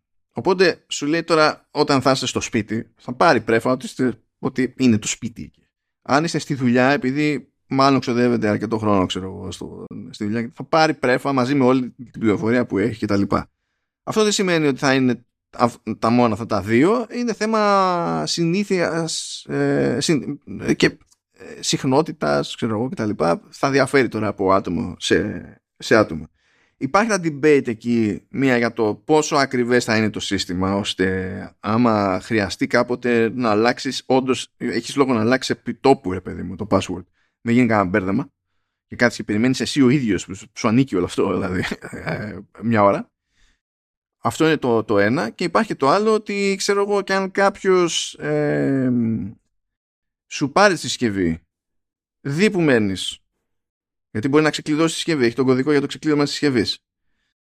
Βρει τα στοιχεία σου, δει που μένεις και έρθει εκεί κοντά και κατα... θεωρήσει τη συσκευή ότι Α, εκεί είμαι. Ξέρω εγώ. Ή αν κάποιος στην πέση και είναι κάποιος από το, από το εργασιακό σου περιβάλλον και άρα είστε στον ίδιο χώρο ναι, εντάξει, έχει, σίγουρα έχει κενά, έτσι, σίγουρα δεν τα καλύπτει όλα τα Ναι, αυτό, αυτό θέλω να πω. Θεωρώ ότι αυτονόητο ότι θα έχει κάποια κενά, γιατί για να μην έχει κανένα κενό, θα πρέπει να καταστραφεί η εμπειρία χρήσης της συσκευής, ας πούμε. Ναι. Φαντάζομαι. Ε, εγώ να σου πω δεν έχω καταλάβει πού, πού χρησιμεύει το μία ώρα καθυστέρηση. Ότι γλιτώνεις τι; Ε... Δεν είναι ότι γλιτώνεις κάτι, είναι ότι έχεις περισσότερο, μεγαλύτερο περιθώριο να πάρεις χαμπάρι ότι κάτι έχει παιχτεί. Γιατί πρέπει ο άλλος να σου έχει πάρει συσκευή, φίλε. Ναι, οπότε το κάνει. Και τι, ναι, αλλά περιμένει μια ώρα αυτός ο άλλος, έτσι. Μετά, εντάξει, πες ότι δεν μπορεί να το ανοίξει, δεν έχει το Face ID σου, ξέρω, δεν έχει τη μάπα σου μαζί. Ε, εσένα θα σου έρχεται κάποια ειδοποίηση ότι γίνεται απόπειρα να ξεκλειδωθεί, ξέρω εγώ, κάτι; Όχι, βέβαια. Όχι. όχι γιατί είσαι ήδη στη συσκευή αυτή, υποτίθεται, έτσι. Όχι, εκτός. Ε, ναι. Θα, τώρα λέει κάποιος άλλος, ας πούμε, ότι ωραία, έστω ότι το παίρνω χαμπάρι και πηγαίνω σε κάποια άλλη συσκευή και πάω να μπω μέσω iCloud και να βάλω το Lost Mode, ρε παιδί μου, και τέτοια, να το αλλάξω στα φώτα. Έτσι. Αν έχω ενεργό, λέει το two factor, θα σκάσει σε, και σε εκείνη τη συσκευή ο κωδικός two factor. Λοιπόν, πάλι εκεί παίζουμε με τις πιθανότητες. Διότι θα σκάσει και σε εκείνη τη συσκευή ο κωδικός του two factor. Και στην ουσία θα ειδοποιηθεί ο κλέφτης τέλος πάντων έμεσα. Ναι. Ναι. Τώρα, αν είναι ο τύπος σε φάση που πρέπει να περιμένει μια ώρα και θέλει οπωσδήποτε να αποκτήσει πρόσβαση στα δεδομένα σου, διότι αν θέλει απλά να το πουλήσει, δεν τον νοιάζει καν που είναι κλειδωμένο. Άμα βρει κανένα κορόδιο να το αγοράσει και να το πουλήσει σαν τούβλο, αυτός είναι ναι. εντάξει. Άλλο καπέλο εκείνο. Λες τώρα, ποιες πιθανότητες ο κλέφτης να πει Α, πρέπει να περιμένω μια ώρα, θα είμαι από πάνω και θα το κοιτάω όλη την ώρα. Για να το προλάβω έτσι και σκάσει ο κωδικό του factor. και πάλι να σκάσει ο κωδικός two factor, θα πρέπει να πάει κάπου, να, θα πρέπει να προλάβει να πατήσει για να του ρίξει άκυρο για να μην μπορέσει να μπει ο άλλος τα λοιπά. Είναι λίγο έτσι. Βέβαια, δεν θέλω να σας το χαράσω παιδιά, αλλά αυτό λύνεται ε, με τα πάσκες. το αναφέρω. Που καλό που το λέω όλο αυτό, αλλά δεν είναι αυτονόητο ότι σε κάθε περίπτωση μπορεί να γίνει, μπορείτε να κάνετε αυτό που θέλετε με πάσκη, οπότε τέλος πάντων σχετικό. Εγώ ας πούμε στο ένα, στο ένα account, επειδή είμαι με διπλό Apple ID και ποιος θέλει γι' αυτό. Εσύ. Όχι εγώ, όχι εγώ, δεν φταίω εγώ καθόλου. Ε, στο, στο ένα μπορώ να έχω ε, πάσκη. Στο άλλο δεν μπορώ να έχω πάσκη. Και έχω two factor, ας πούμε. Εδώ θα, δηλαδή θα μπορούσα να κάνω μια απόπειρα να την κλείσω εκείνη την τρύπα, αλλά δεν μπορώ να κλείσω την τρύπα. Και, και πού πας; Τι είναι σκουπάω; Αν δεν πας εκεί, πού πας; Τι πού πάω; Λες, δεν δε μπορείς να πας εκεί. Πού πας; Ρε Λεωνί, ρε Λεωνί. Ρε, καταλαβαίνεις ότι το μόνο πράγμα με ενόπνευμα που έχω στο σπίτι είναι ούζο και σχένα με το ούζο. Μπορείς να το συλλάβεις λίγο αυτό το πράγμα. Δηλαδή πρέπει, να σου πω, θα πρέπει να, να συνεισφέρεις. Άμα είναι έτσι, θα πρέπει να συνεισφέρεις. και στο λέω, άμα συνεισφέρεις, άμα κάνεις καμιά πλάκα και εμφανιστείς με red label, Johnny, ε, στο λέω από τώρα καλύτερα από ό,τι σε, σε γλάστρα με αυτό κάπου εκεί στο σπίτι σου. Γιατί άμα το φέρεις εδώ στον κήπο θα πάει. Red label μόνο κήπος, μόνο χώμα. Δεν είναι. Δεν, δεν θα τη βγάλεις έτσι. Δηλαδή εδώ στην Οπάρο τα double black.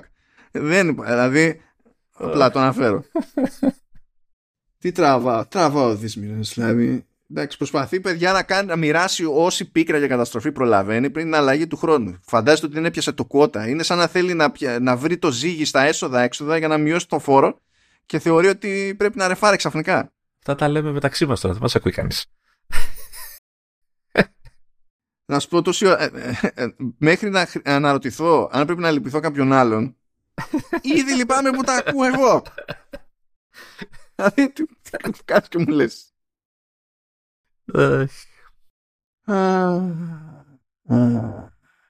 Αχ και βά.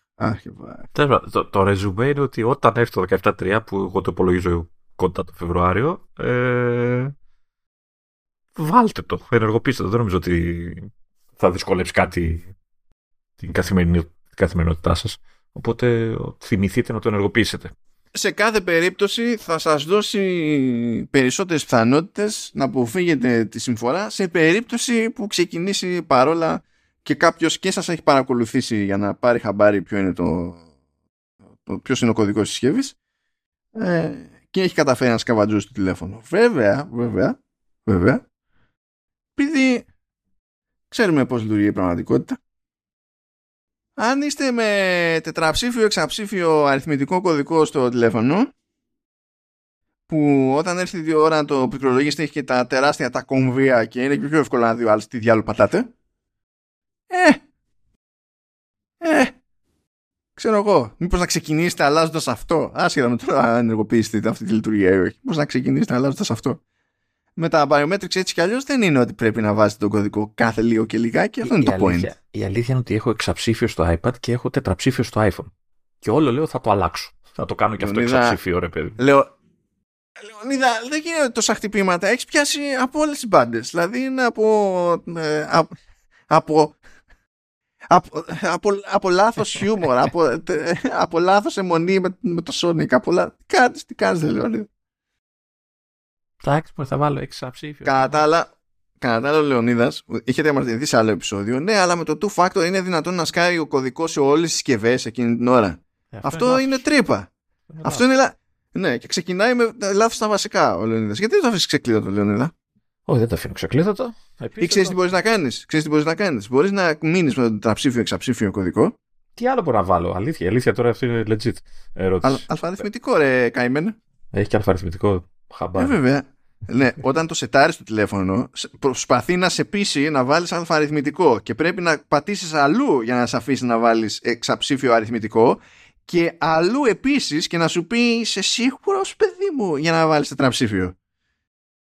Εξαψήφιο το θυμάμαι που το ρωτάει. Έχεις κάνει όλα αυτά τα έξτρα βήματα, αλλά το, αυτό το πρώτο που σου λύσεις και δεν σου θυμίζει τίποτα. Καλά, Λεωνίδα. Ε, το μεταξύ δεν θυμάμαι. Α, απόρριτο και ασφάλεια όλοι καθάνε. Κάπου εκεί θα το έχει. Α, Λεωνίδα. Τα μάτα μπορεί θα το κάνω κάποια στιγμή. Αυτό θα το κλαίω. Ε, και τι άλλο έχουμε εδώ; Έχουμε... Αφήγουμε από εδώ γιατί δεν, δεν τον αντέχω άλλο. Λοιπόν. λοιπόν. Να πούμε τι έχει ακουστεί τώρα από φημολογία κτλ. First things first. Ακούγεται ότι κάποιο από όλα τα Apple Watches αυτό με δεδομένο τώρα ότι είναι παίζει μανούρα με το ξύμπετρο από πίσω και αυτά που είπαμε πριν ε, κάποια, λέει, κάποιο τέλος πάντων 2024 λέγεται ότι θα έρθει με ουσιαστική αλλαγή σε design. Και αν, αν πέφτουν μέσα τέλος πάντων αυτοί που τη μοιράζουν αυτή την πληροφορία καλά είναι ο Γκέρμαν αλλά δεν είναι μόνο ο Γκέρμαν σε αυτή την περίπτωση ε, λέει ότι το redesign θα είναι τέτοιο όπου δεν θα χαθεί συμβατότητα με τα μέχρι τώρα λουράκια. Προφανώς. Να σου πω κάτι, έχουν κάνει, πάλι, έχουν κάνει πάλι και σε αυτό το θέμα μπρος πίσω. Σε ποιο έχουν κάνει μπρος πίσω; Σε αυτό ότι θα υπάρχει redesign στο επόμενο, στο μοντέλο που θα, εκτός, θα σκάσει Σεπτέμβρη, πότε είναι. Ε, γιατί είχαν ξεκινήσει να λένε αυτό.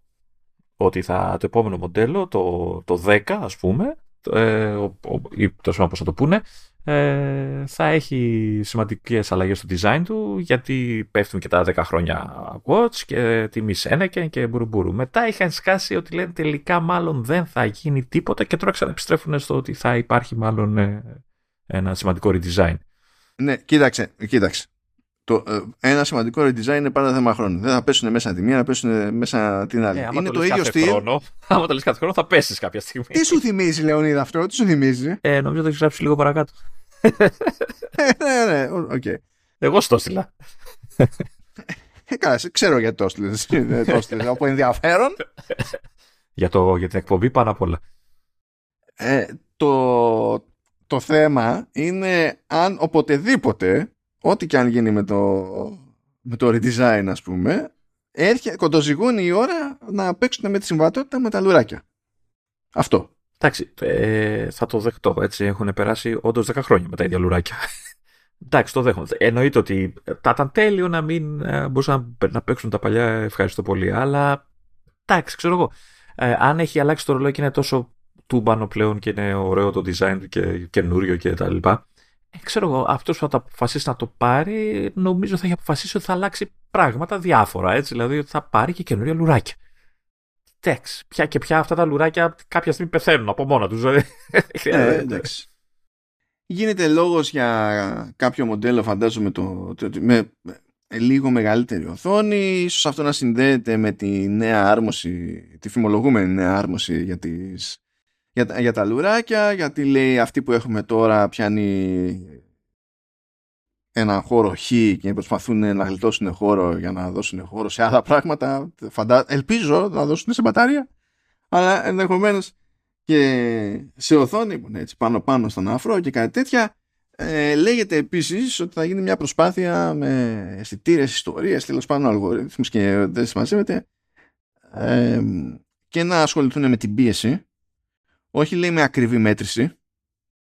Ε, γιατί φαντάζομαι και να δεν ξέρω πόσο έτοιμη είναι για κάτι τέτοιο αλλά σε κάτι τέτοιες περιπτώσεις υπάρχουν και νομικά κολλήματα αλλά τουλάχιστον αρκετά ώστε σε περίπτωση που παρατηρηθεί ρε παιδί μου με την πάροδο του χρόνου ότι κάτι μπορεί να είναι ύποπτο να σε ειδοποιεί το, το, το σύστημα ότι ξέρω εγώ πώς να κόψεις λίγο κίνηση για, με, τη, με την πίεση. Ε, αυτό είναι το ένα και ότι προσπαθούν για αυτό το που λένε για το 24 για κάποτε ξέρω εγώ τι διάλογο είναι να κάνουν ε, τέλος πάντων μια μόντα ώστε με δεδομένα του ύπνου να μπορεί να σε σκουντίξει λίγο ε, για το ενδεχόμενο να έχεις υπνική άπνοια. Αυτό θα είναι ωραίο αν λειτουργεί. Ε, ναι, θα είναι ωραίο γιατί συνήθως ο μόνος τρόπος να το καταλάβεις αυτό το πράγμα είναι να σου μπει εσένα ιδέα και να πας να, να, να ψαχτείς. Ε, τώρα το αν προκύψει ένα σύστημα που μπορεί με κάποιο βαθμό ακρίβειας αποδεκτό τέλος πάντων τόσο ώστε να μην είναι, ξέρεις, ε, τις περισσότερες φορές να στο λέει από λάθος, αλλά να υπάρχει μια ελπίδα όταν στο λέει να μην στο λέει τσάμπα. Να σου πει, ξέρω εγώ, μήπως να... Για τράβα να δεις. Να το δούμε λίγο το θεματάκι σου εδώ πέρα. Είναι ναι, τρίζουν, τρίζουν τα θεμέλια κάθε βράδυ. Ε, στα, εντάξει, άμα τα καταφέρουν αυτά, στα θετικά είναι. Τώρα το θα τα καταφέρουν τώρα ή όχι τα λοιπά. Φυσικά, φυσικά, φυσικά, ακούμε για άλλη μια φορά, και από εκεί δεν συμφωνούν, κάποιοι επιμένουν για 2025, κάποιοι άλλοι λένε ξεχάσει το 2026 ότι πάμε για micro LED. Εντάξει, έχω, έχω πει ότι από τότε που άρχισαν να λένε για 2026 ότι 2026 μπορεί και να το δεχτώ. Mm. Γιατί κάποια στιγμή θα γίνει. Η σμίκρινση προχωράει. Κάποια στιγμή θα γίνει. Απλά κάθε χρόνο ποντάρουν και σε άλλο χρόνο και μετά θα λένε Χα, πέσαμε μέσα. ναι, εντάξει, είναι, είναι αυτή, αυτή η ιδέα τέλος πάντων. Μ' αρέσει το μεταξύ που κάθε φορά που κάνεις σχετική αναφορά σε micro LED το Mac Rumors ε, είναι, θυμίζουμε ότι αυτό φημολογείται ε, πολλά χρόνια και ότι η Apple ψάχνεται με αυτή την τεχνολογία το οθόνη τέλος πάντων 10 χρόνια και έχουμε πει από τότε αλλά δεν, έχει, δεν έχουν βγει οι φήμες. Απίστευτο, απίστευτο που δεν έχουν βγει οι φήμες. Είναι, δεν μπορώ να συλλάβω για ποιο τι μπορεί να έχει πάει στραβά εκτός από τους, από τους νόμους της φύσης. Ε, οι οποίοι προφανώς και είναι στραβοί διότι θα έπρεπε η φημολογία να είναι πάνω από τους νόμους της φύσης Υπάρχουν οι γνώμη της φήμης. Τι να κάνουμε τώρα. Είναι έτσι Πάντως, να πω εγώ εδώ ότι αν βγουν. Ε, ότι για αυτή τη φήμη, αυτή για το redesign, λέω τώρα. Ε, είναι που κρατάω με νύχια και με δόντια το ρολόι που έχω αυτή τη στιγμή, γιατί κάνω κάθε πρέπει να το έχω αλλάξει. Γιατί η μπαταρία σε λίγο θα βγει και θα με κοπανάει. Ε, και είναι ο λόγος που προσπαθώ να το κρατήσω αυτό το χρόνο. Μπας και είναι αληθινή αυτή η φήμη και αξίζει να, να κάνω το jump κατευθείαν, παιδί. Ε, Τώρα βέβαια δεν ξέρω αν θα αξίζει να πάω να μου αλλάξουν την μπαταρία στο ρολόι σε, σε τρίτο, γιατί επίσημα δεν την αλλάζουν και να χάσω για ένα χρόνο το, την αδιαφραχοποίηση κτλ. Ε, κάτι, που, κάτι που πρέπει να αλλάξει, να αρχίσουν να αλλάζουν τις μπαταρίες των Watch επίσημα για να μην χάνεις την αδιαφραχοποίηση. Δηλαδή είναι ξεφτύλα να μην μπορείς να αλλάξεις την μπαταρία στα ρολόγια. Λοιπόν, άκουγα μια κουβέντα για τη φάση τέλος πάντων που παίζει με το burning και OLED και και το τι κάνουν τα συστήματα, τι κάνουν οι κατασκευαστές ε, ώστε να ρεφάρουν όταν φθήρεται το, το πάνελ ας πούμε με τρόπο που να μην δημιουργεί πρόβλημα στο χρήστη ε, και τα λοιπά. Και έπεσα σε περίπτωση δηλαδή τυπά που είναι στο είναι στο service και ήταν σε τέτοιο ήταν, service, ήταν service για iPhone. Legit service. Όχι καλά εξωτερικό και τέτοια. Legit service. Και λέει ότι γενικά το τηλέφωνο λέει όταν κάνει κάποιο τέτοιου είδους προσαρμογές το κρατάει ως display profile ως συγκεκριμένη ρύθμιση για τη συγκεκριμένη οθόνη, για του συγκεκριμένου τηλεφώνου. Όταν χρειάζεται να κάνει προσαρμογές, το οποίο βγάζει νόημα, διότι δεν θύρεται κάθε πάνελ σε, με τον ίδιο τρόπο σε όλες τις συσκευές. Εξάρτητα από τη χρήση έτσι κι αλλιώς, αλλά και με την ίδια χρήση δεν αντιδρούν όλα τα πάνελ ακριβώς τον ίδιο τρόπο στην ίδια διάρκεια του χρόνου. Και για ένα διάστημα λέει ήταν αδύνατο να πάρουμε το display profile που είχε δημιουργηθεί και να το περάσουμε ε, σε άλλη συσκευή όπου ε, ξέρεις, κάναμε, πώς να σου πω, αλλάζαμε κάτι άλλο ε, στη συσκευή, όχι την οθόνη και θέλαμε να κρατήσουμε την οθόνη για το display profile. Αλλάζαμε κάτι άλλο στη συσκευή. Ήταν αδύνατο λέει, να το μεταφέρουμε αυτό το πράγμα με την αλλαγή με τα ανταλλακτικά. Οπότε λέει κάναμε αλλαγή όλης της συσκευής. Α, καλά. Που είναι, είναι δικό τους το προϊόν, έτσι. Αυτό το, αυτό το λέω επειδή θεωρείται κάθε φορά αυτονόητο ότι όταν γίνονται κάποιες τέτοιες κουλές επιλογές, ότι όλα είναι πλεκτάνη. Ε, είναι φάση, δεν τους συμφέρει τους ίδιους. Δεν τους συνέφερε τους ίδιους. Λέει τώρα έχουμε πρόσβαση σε αυτό και μπορούμε να το κάνουμε, αλλά ξεκινήσαμε να μην έχουμε. Και είναι το δικό μας προϊόν, ξέρω. αυτό. Τι να σου πω τώρα. Uh, anyway, ε, micro LED λοιπόν, κάποια στιγμή θα έρθει η ώρα της, αλλά για να μην νομίζετε ότι όλα είναι κοντά και κάποια στιγμή θα πήξουμε σε micro LED σε όλες τις συσκευές της Apple και τα λοιπά, σύμφωνα με αυτούς που επιμένουν ότι είμαστε πάντα μισή ανάσα από micro LED σε Apple Watch και ότι από εκεί και πέρα θα αρχίσει να απλώνεται σε όλες τις υπόλοιπες συσκευές της Apple σε άγνωστο, με άγνωστο χρονικό ορίζοντα λέγεται ότι το πάνελ που θα καταλήξει να χρειάζεται τέλος πάντων ένα τέτοιο Apple Watch με micro LED θα κοστίζει μόλις τρεις φορές παραπάνω από το OLED πάνελ που χρησιμοποιεί τώρα. Καλά θα πάει αυτό. Νομίζω θα το απορροφήσει Apple το έξτρα κόστος. Ασφαλώς, ασφαλώς. Κανένα πρόβλημα. Κανένα πρόβλημα. Θα πει, ξέρεις από πού θα κόψω; Από τα margins τα δικά μου, από εκεί. Έτσι, αυτό, αυτό που κάνει συνήθως, ρε παιδί Είναι γιατί τα λέω, τα λέω. Δηλαδή ότι το ζήτημα δεν είναι απλά. Πρώτα, ε, είναι έτσι κι αλλιώς δύσκολο να φτιαχτεί αυτό το πράγμα. Πολύ δύσκολο να φτιαχτεί. Αλλά έστω ότι φτιάχτηκε. Πρέπει να καταφέρεις να το φτιάξεις και με ένα κοστολόγιο που να βγάζει νόημα για καταναλωτικό προϊόν. Το ότι το φτιάξεις κάπου και το βλέπεις δεν φτάνει. Ε, και επειδή αν έχετε πάρει χαμπάρι όλες οι υπόλοιπες φήμες περί εξέλιξης οθονών σε όλες τις άλλες συσκευές της Apple μιλάνε για, για OLED και διπλή στρώση OLED αν νομίζετε εσείς ότι ετοιμάζετε να αλλάξει τα iPad σε OLED ψάχνετε κάποια στιγμή να αλλάξει τα MacBook σε, σε OLED ε, ενώ η Micro LED είναι πρώτον πυλών ε, δεν ξέρω τι άλλο πρέπει να εξηγήσω σε αυτή τη φάση δηλαδή αμά το Θεό δεν ξέρω τι άλλο να πω σε αυτή την ιστορία έχω κουραστεί κανονικά πρέπει να έχετε κουραστεί κι εσείς δηλαδή να, να γκρινιάζω για όλη αυτή την ιστορία. Ε, εγώ έχω κουραστεί. Λοιπόν, ναι, ε, είπε αυτός που μου έστειλε το link επίτηδες. ε, α, τα θυμάστε αυτά. Θυμάστε. Γιατί σας κοροϊδεύει, ο Λεωνίδας σας κοροϊδεύει, το ξέρετε. Ναι, ναι, ε, τέτοιος άνθρωπος, τέτοιος αλήτης. Αλήτη, αλήτη. Ε, λοιπόν, ε, στο μέτωπο των AirPods ακούγονται διάφορα πράγματα, κάποια λογικά, κάποια όχι τόσο λογικά. Και καλά λέει 2024 θα δούμε τα τέταρτης γενιάς AirPods. Απλά λέει, επειδή... Θα ταχώνετε στη μύτη σας. Πώς θα λέγονταν αυτά όμως τώρα; no air. Γιατί δεν θα αναπτύξεις. Δεν, δεν, λειτουργεί αυτό. Δεν λειτουργεί. δεν είναι branding με, με ελπίδα αυτό. Έτσι. κάτι άλλο πρέπει να κάνουμε εδώ.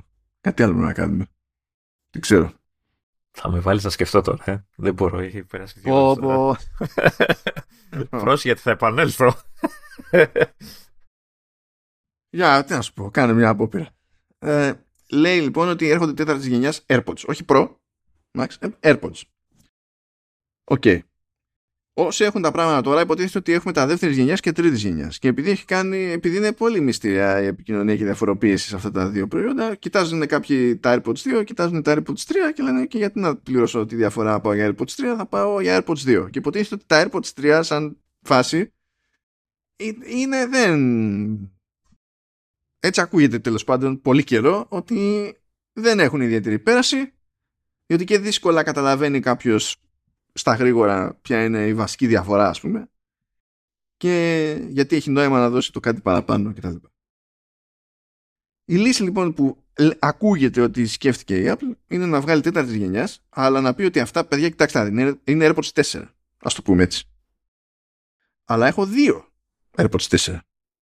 Θα έχω αυτά που θα είναι τέλος πάντων θα έχουν πειράξει λέει, το σχέδιο, θα μοιάζει λίγο παραπάνω με AirPods Pro στο μέτρο.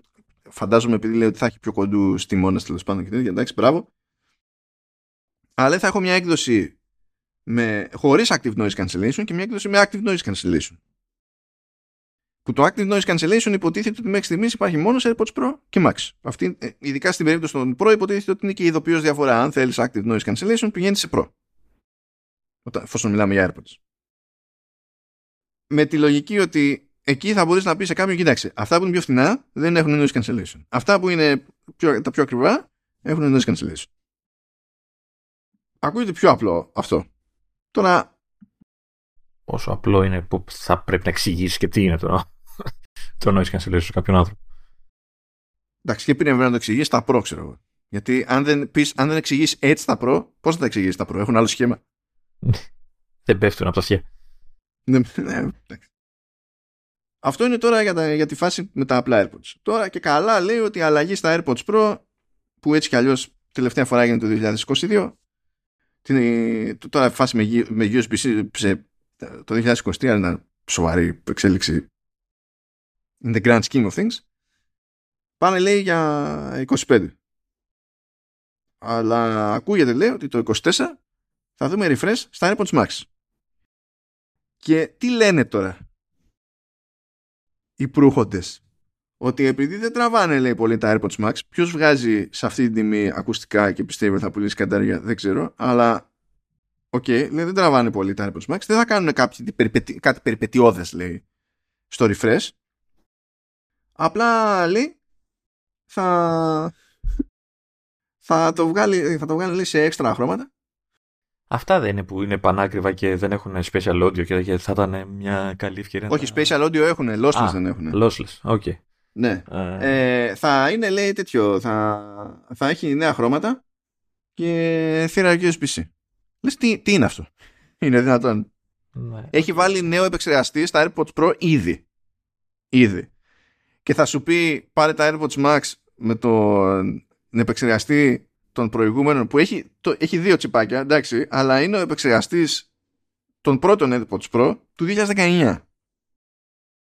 Ε, καταρχάς δεν θέλει να, να βάλει lossless audio, δεν θέλει να σπρώξει το Classic, ε, το Apple Music Classic, όλα τέλος πάντων. Όλα δεν θέλει να τα σπρώξει για να. Δηλαδή, αν δεν, δεν, το, δεν τα υποστηρίζουν αυτά το, τα Ποιο Classic, το Vision Pro, ρε. Το Vision, το Vision Pro. ναι, και το Vision. Αλλά εντάξει, ας το Vision Pro είναι πολύ και μακριά και ακριβό και δεν το Εδώ έκανε, αλλά εδώ έκανε ανθιπό refresh στα ήδη υπάρχοντα Pro για να βάλει περίπου lossless. Το έκανε αυτό. Και θα κάνει refresh στα AirPods Max και θα πει ποιος ασχολείται τώρα με το να βάσουμε άλλο τσικ. Δηλαδή ε, δεν φαίνεται ναι. αδιανόητο αυτό που σαμποντάρισμα. Μα όχι. Δεν, θα έπρεπε, η λογική είναι ότι τα ακριβά πρέπει να τα έχουν όλα. Έτσι, γιατί... Είμαι σε φάση απλά αρνούμε να πάρω στα σοβαρά το συγκεκριμένο ρεπορτάζ για τα συγκεκριμένα ακουστικά. Δηλαδή. Ναι δεν, δεν μπορώ να το, να το, το χωνέψω ότι αυτή θα είναι σοβαρή σκέψη της Apple ας πούμε. Αυτό δεν, δηλαδή δεν είναι ότι δεν μας έχει κουφάνει ποτέ η Apple αλλά δεν, βγα, δηλαδή, δεν, δεν μου βγάζει κανένα νόημα να κινηθεί έτσι. Κανένα νόημα απολύτως. Και για κερασάκι αυτό το έβαλα για την ιστορία βασικά γιατί ακούγεται τέλος πάντων ότι στα iPhone 16 θα βάλουν λέει άλλο ένα πλήκτρο στη... έτσι όπως το βλέπετε το τηλέφωνο ε, στα δεξιά του, χαμηλά, που υποτίθεται ότι στα δεξιά έχει το... Το power button. Το power button, ναι. Ε, και δεν έχει κάποιο άλλο πλήκτρο. Και έπεσα πάνω σε άτομα που είναι άτομα του χώρου. Και λέει, δεν μπορώ να καταλάβω τι θα το κάνει εκεί πέρα, λέει. Ε, δεν πώς θα φτάνει το δάχτυλό μου να το πατήσω; Μου φαίνεται πάρα πολύ άβολο και άχρηστο. Το γεννάς όρις, Λες, παιδιά, ναι, λες παιδιά, γυρνάμε το τηλέφωνο. Γυρνάμε το τηλέφωνο. Ναι, αλλά... Και όταν το γυρνάμε για να τραβήξουμε βίντεο ή φωτογραφία οριζοντίως, πού καταλήγει αυτό το πλήκτρο, καταλήγει πρόχειρο στο δίκτυ του δεξιού μας χεριού για να έχουμε ένα πλήκτρο ρημάδι για, για, το, για κλίστρο. Ναι, αλλά όταν τραβάω το TikTok που και στο Facebook είναι κάθετα το κινητό. Βασικά όλοι κάθετα τραβάνε, όποια να τραβάνε, αλλά τέλος πάντων. Ε, εκεί δεν βολεύει. Ναι. Επειδή όταν τραβάμε για το, για το TikTok στο χυμαδιό και ήδη δεν έχουμε βολικό πλήκτρο για κλίστρο σε τέτοια περίπτωση, σε αυτό το προσανατολισμό, μπορούμε να πατήσουμε τα volume buttons, τα οποία δεν είναι σε ιδανική θέση για τέτοια δουλειά, αλλά έστω ότι ο πρώτος καημός στο TikTok είναι τα production values. και να πατιέται εύκολα και να μην κινείται εκείνη την ώρα το, το κάδρο πολύ από την πίεση που ασκούμε στο, στο, στο κουμπί. Και, δηλαδή, εντάξει. Έλεγα θα, θα, θα, θα, θα με το κάθετο. Αλλά, ναι. Αυτό τώρα, τι, μα, τι, τι, τι να πω τώρα εγώ εκεί πέρα. Α, κοίτα, να σου πω, το, το κάθετο, ε, από άποψη τέλος πάντων πρακτική οπτικό, οπτικού πεδίου κτλ είναι ένα άβολο πράγμα για οποιαδήποτε χρήση πέραν των social. Από τη στιγμή τώρα που έχεις πλατφόρμες όμως, που η μόνη επιλογή που σου δίνουν είναι το κάθετο, θα τραβήξεις. Θα τραβήξεις αναγκαστικά αυτό. Κα- κάποτε ανα, αναρωτιόμουν, τους έβλεπα και λέγανε ρε παιδιά τι κάνετε, η τηλεόρασή σας έτσι είναι. αλλά μετά συνειδητοποίησα ότι δεν το κάνουν για να το δουν ξέρω, το βίντεο στην τηλεόραση, αλλά για να το στείλουν στο Facebook, ξέρω Τώρα να ρωτήσω γιατί τα social τραβάνε μόνο κάθετα, τέλος πάντων, δεν θα το ρωτήσω. Γιατί έπιασε το TikTok γι' αυτό. Ε, ε, δεν το ξεκίνησε αυτό το TikTok προφανέστατα, αλλά το, έπιασε, από τη στιγμή που έπιασε το TikTok, αυτό αντιμετωπίζεται σαν να είναι legit format. Ναι, γι' αυτό δεν έχω TikTok. Αλλά έχει όρια αυτό το, το format γιατί τι ήταν ο Φρέντι Κάτσεμπεργκ είχε προσπαθήσει να βγάλει streaming service, video streaming service που οι σειρές να είναι γυρισμένες έτσι. Δεν θυμάμαι, δηλαδή δεν νομίζω έκλεισε χρόνο. Και ήταν ο, ο, Φρέ, ο, ήταν ο Κάτσεμπεργκ, ένας από τους δημιουργούς DreamWorks, βετεράνος Disney και μάζεψε φράγκο. Δεν ήταν ένας περαστικός που είπε θα κάνω μια παπάντζα μήπως και μεγάλο πιαστό. Δεν ήταν έτσι. Να, να ρωτήσω κάτι ακόμα τώρα εγώ, γιατί θα σε γυρίσει το θέμα μας, γιατί ξεφεύγουμε πάλι. Ε, ναι, για, για το Capture Pattern. Είναι σίγουρα αναγκαίο, είναι σίγουρο θα, θα υπάρξει τέτοιο κουμπί, γιατί ήδη έχουμε το Action Button που κάνει το ίδιο πράγμα. Ναι, αλλά σε λάθος προσανατολισμό για την περίσταση. Όχι, γιατί άμα το γυρίσεις πάλι οριζόντια, πάλι στο δεξί σου χέρι θα είναι στο δίκτυο. Ναι, αλλά είναι, είναι, είναι λάθος η, η, η φακύρια. Και αισθητήρες. Είναι από την κάτω μεριά εννοείς. Ε, βέβαια. Ε, το οποίο, όπω να σου πω, ακόμα και να πεις δεν με νοιάζει, ε, είναι πολύ πιο δύσκολο να αποφύγεις να τους κρύψεις με, με, τον τρόπο που ναι, πιάνει το τηλέφωνο. Γιατί σαν λήψη δεν αλλάζει πολύ, νομίζω. Έτσι, δεν ε, δημιουργεί μεγάλο πρόβλημα ε, να το έχεις από κάτω, μόνο να μην το κρύψεις. Εντάξει, okay. σε πολύ, αν τραβάς σε πολύ περίεργη γωνία, ξέρω εγώ, που μπορεί να έχει θέμα. Αλλά γενικά μπορεί να το λέει και μάλιστα το προγραμματίζεις να ανοίγει κατευθείαν στο βίντεο, άμα είναι το βίντεο αυτό που σε καίει έτσι. Να τραβάει ναι, μα έτσι, μα έτσι κι αλλιώς έβαλε και τέτοια λειτουργία με το 17.2 που σου δίνει το περιθώριο να το προγραμματίσει για αυτή τη δουλειά. Χαίρομαι πολύ. OK, okay, μπράβο. Αλλά δεν είναι ιδανικό σημείο για τέτοιου είδους χρήση. Εγώ πάντως έτσι τραβάω. Από τότε που έβαλε το Action Battle. Το, το γυρνάω έτσι. Δεν μπορεί να το κάνω εγώ. Και ε, πριν, ε, μεταξύ, πριν τελειώσουμε, τέσσερα λεπτά, τέσσερα λεπτά πριν το, τη δεδομένη στιγμή που ετοιμαζόμαστε για κλείσιμο, ο Γκέρμαν φύτρωσε για να πει ότι το Vision Pro βγαίνει Φεβρουάριο. Γενικά, όπως καταλαβαίνετε, το μόνο σίγουρο είναι ότι κάνουν διακοπές εκεί πέρα. Τίποτα, τώρα είναι χαλαρή αυτή εκεί στην Apple. Ειδικά τώρα με, το, με τη Massimo και λένε προλαβαίνουμε και το Vision να, να, να βγει. Ωραία περνάνε γενικά εκεί στις Κομπλέ όλα. Οπότε κάτσε να το βάλω και αυτό μην το ξεχάσω στα, στα links γιατί δεν είναι ότι υπάρχει κάποια άλλη συγκλονιστικότερη ε, πληροφορία. Αλλά ναι. Ε, αυτό που έχει προκύψει είναι ότι ήδη έχουν ξεκινήσει και σκάνε κάποια, κάποιοι υπάλληλοι της Λιανικής για εκπαίδευση και διάφορα τέτοια, πράγμα που σημαίνει ότι δρομολογείται η φάση, δεν είναι θα βγει μέσα και τέλη 2024. Εξακολουθεί να το εννοεί η Apple το early 2024 ε, και από ό,τι φαίνεται θα είναι και αρκετά early. Οπότε, οπότε το έχουμε. Πάει και αυτό. Και μπορούμε να πάμε κι εμείς.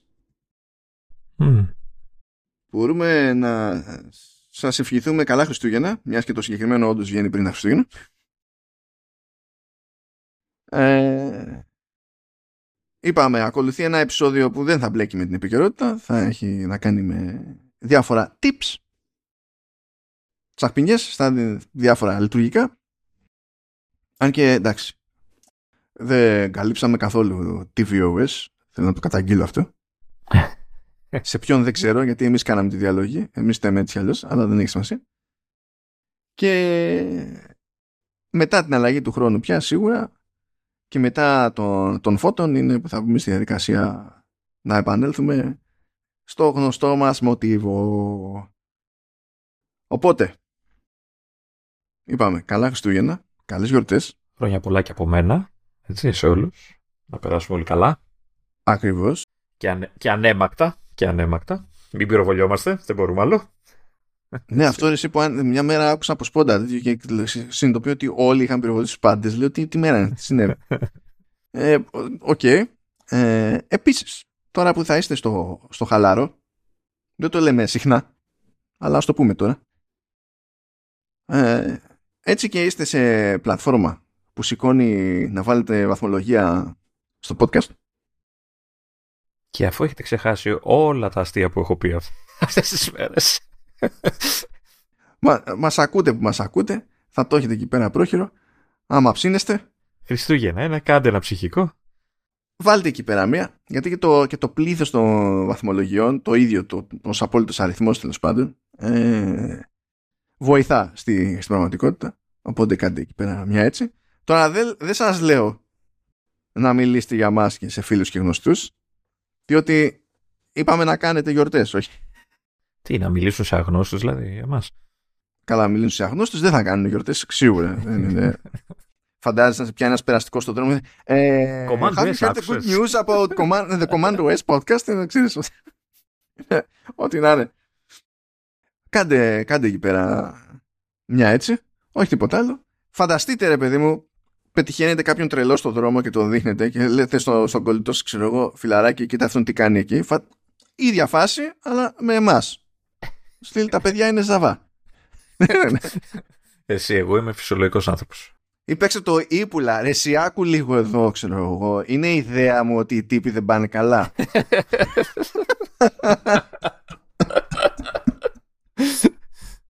αυτό, αυτό. Με αγάπη. Καλά να είμαστε όλοι, παιδιά. Κουραμπιέδες, παιδιά, κουλα... κουραμπιέδες και μελομακαρονάκι. Α, και γαλοπούλα για να του τη σπάσω. Μόλις είπα να είμαστε καλά, ρε φίλε. Γιατί το, το χαίρετε. Και, και γαλοπούλα για να σου τη πάω εσένα.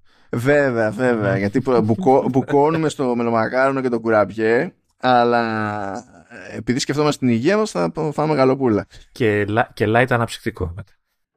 Ψυχά αυτό που πας. Κομπλέ. Ε, άντε παιδιά, καλά Χριστούγεννα και τα ξαναλέμε. Ελπίζω ανανεωμένοι για, τη- για το νέο έτος. Τσάου.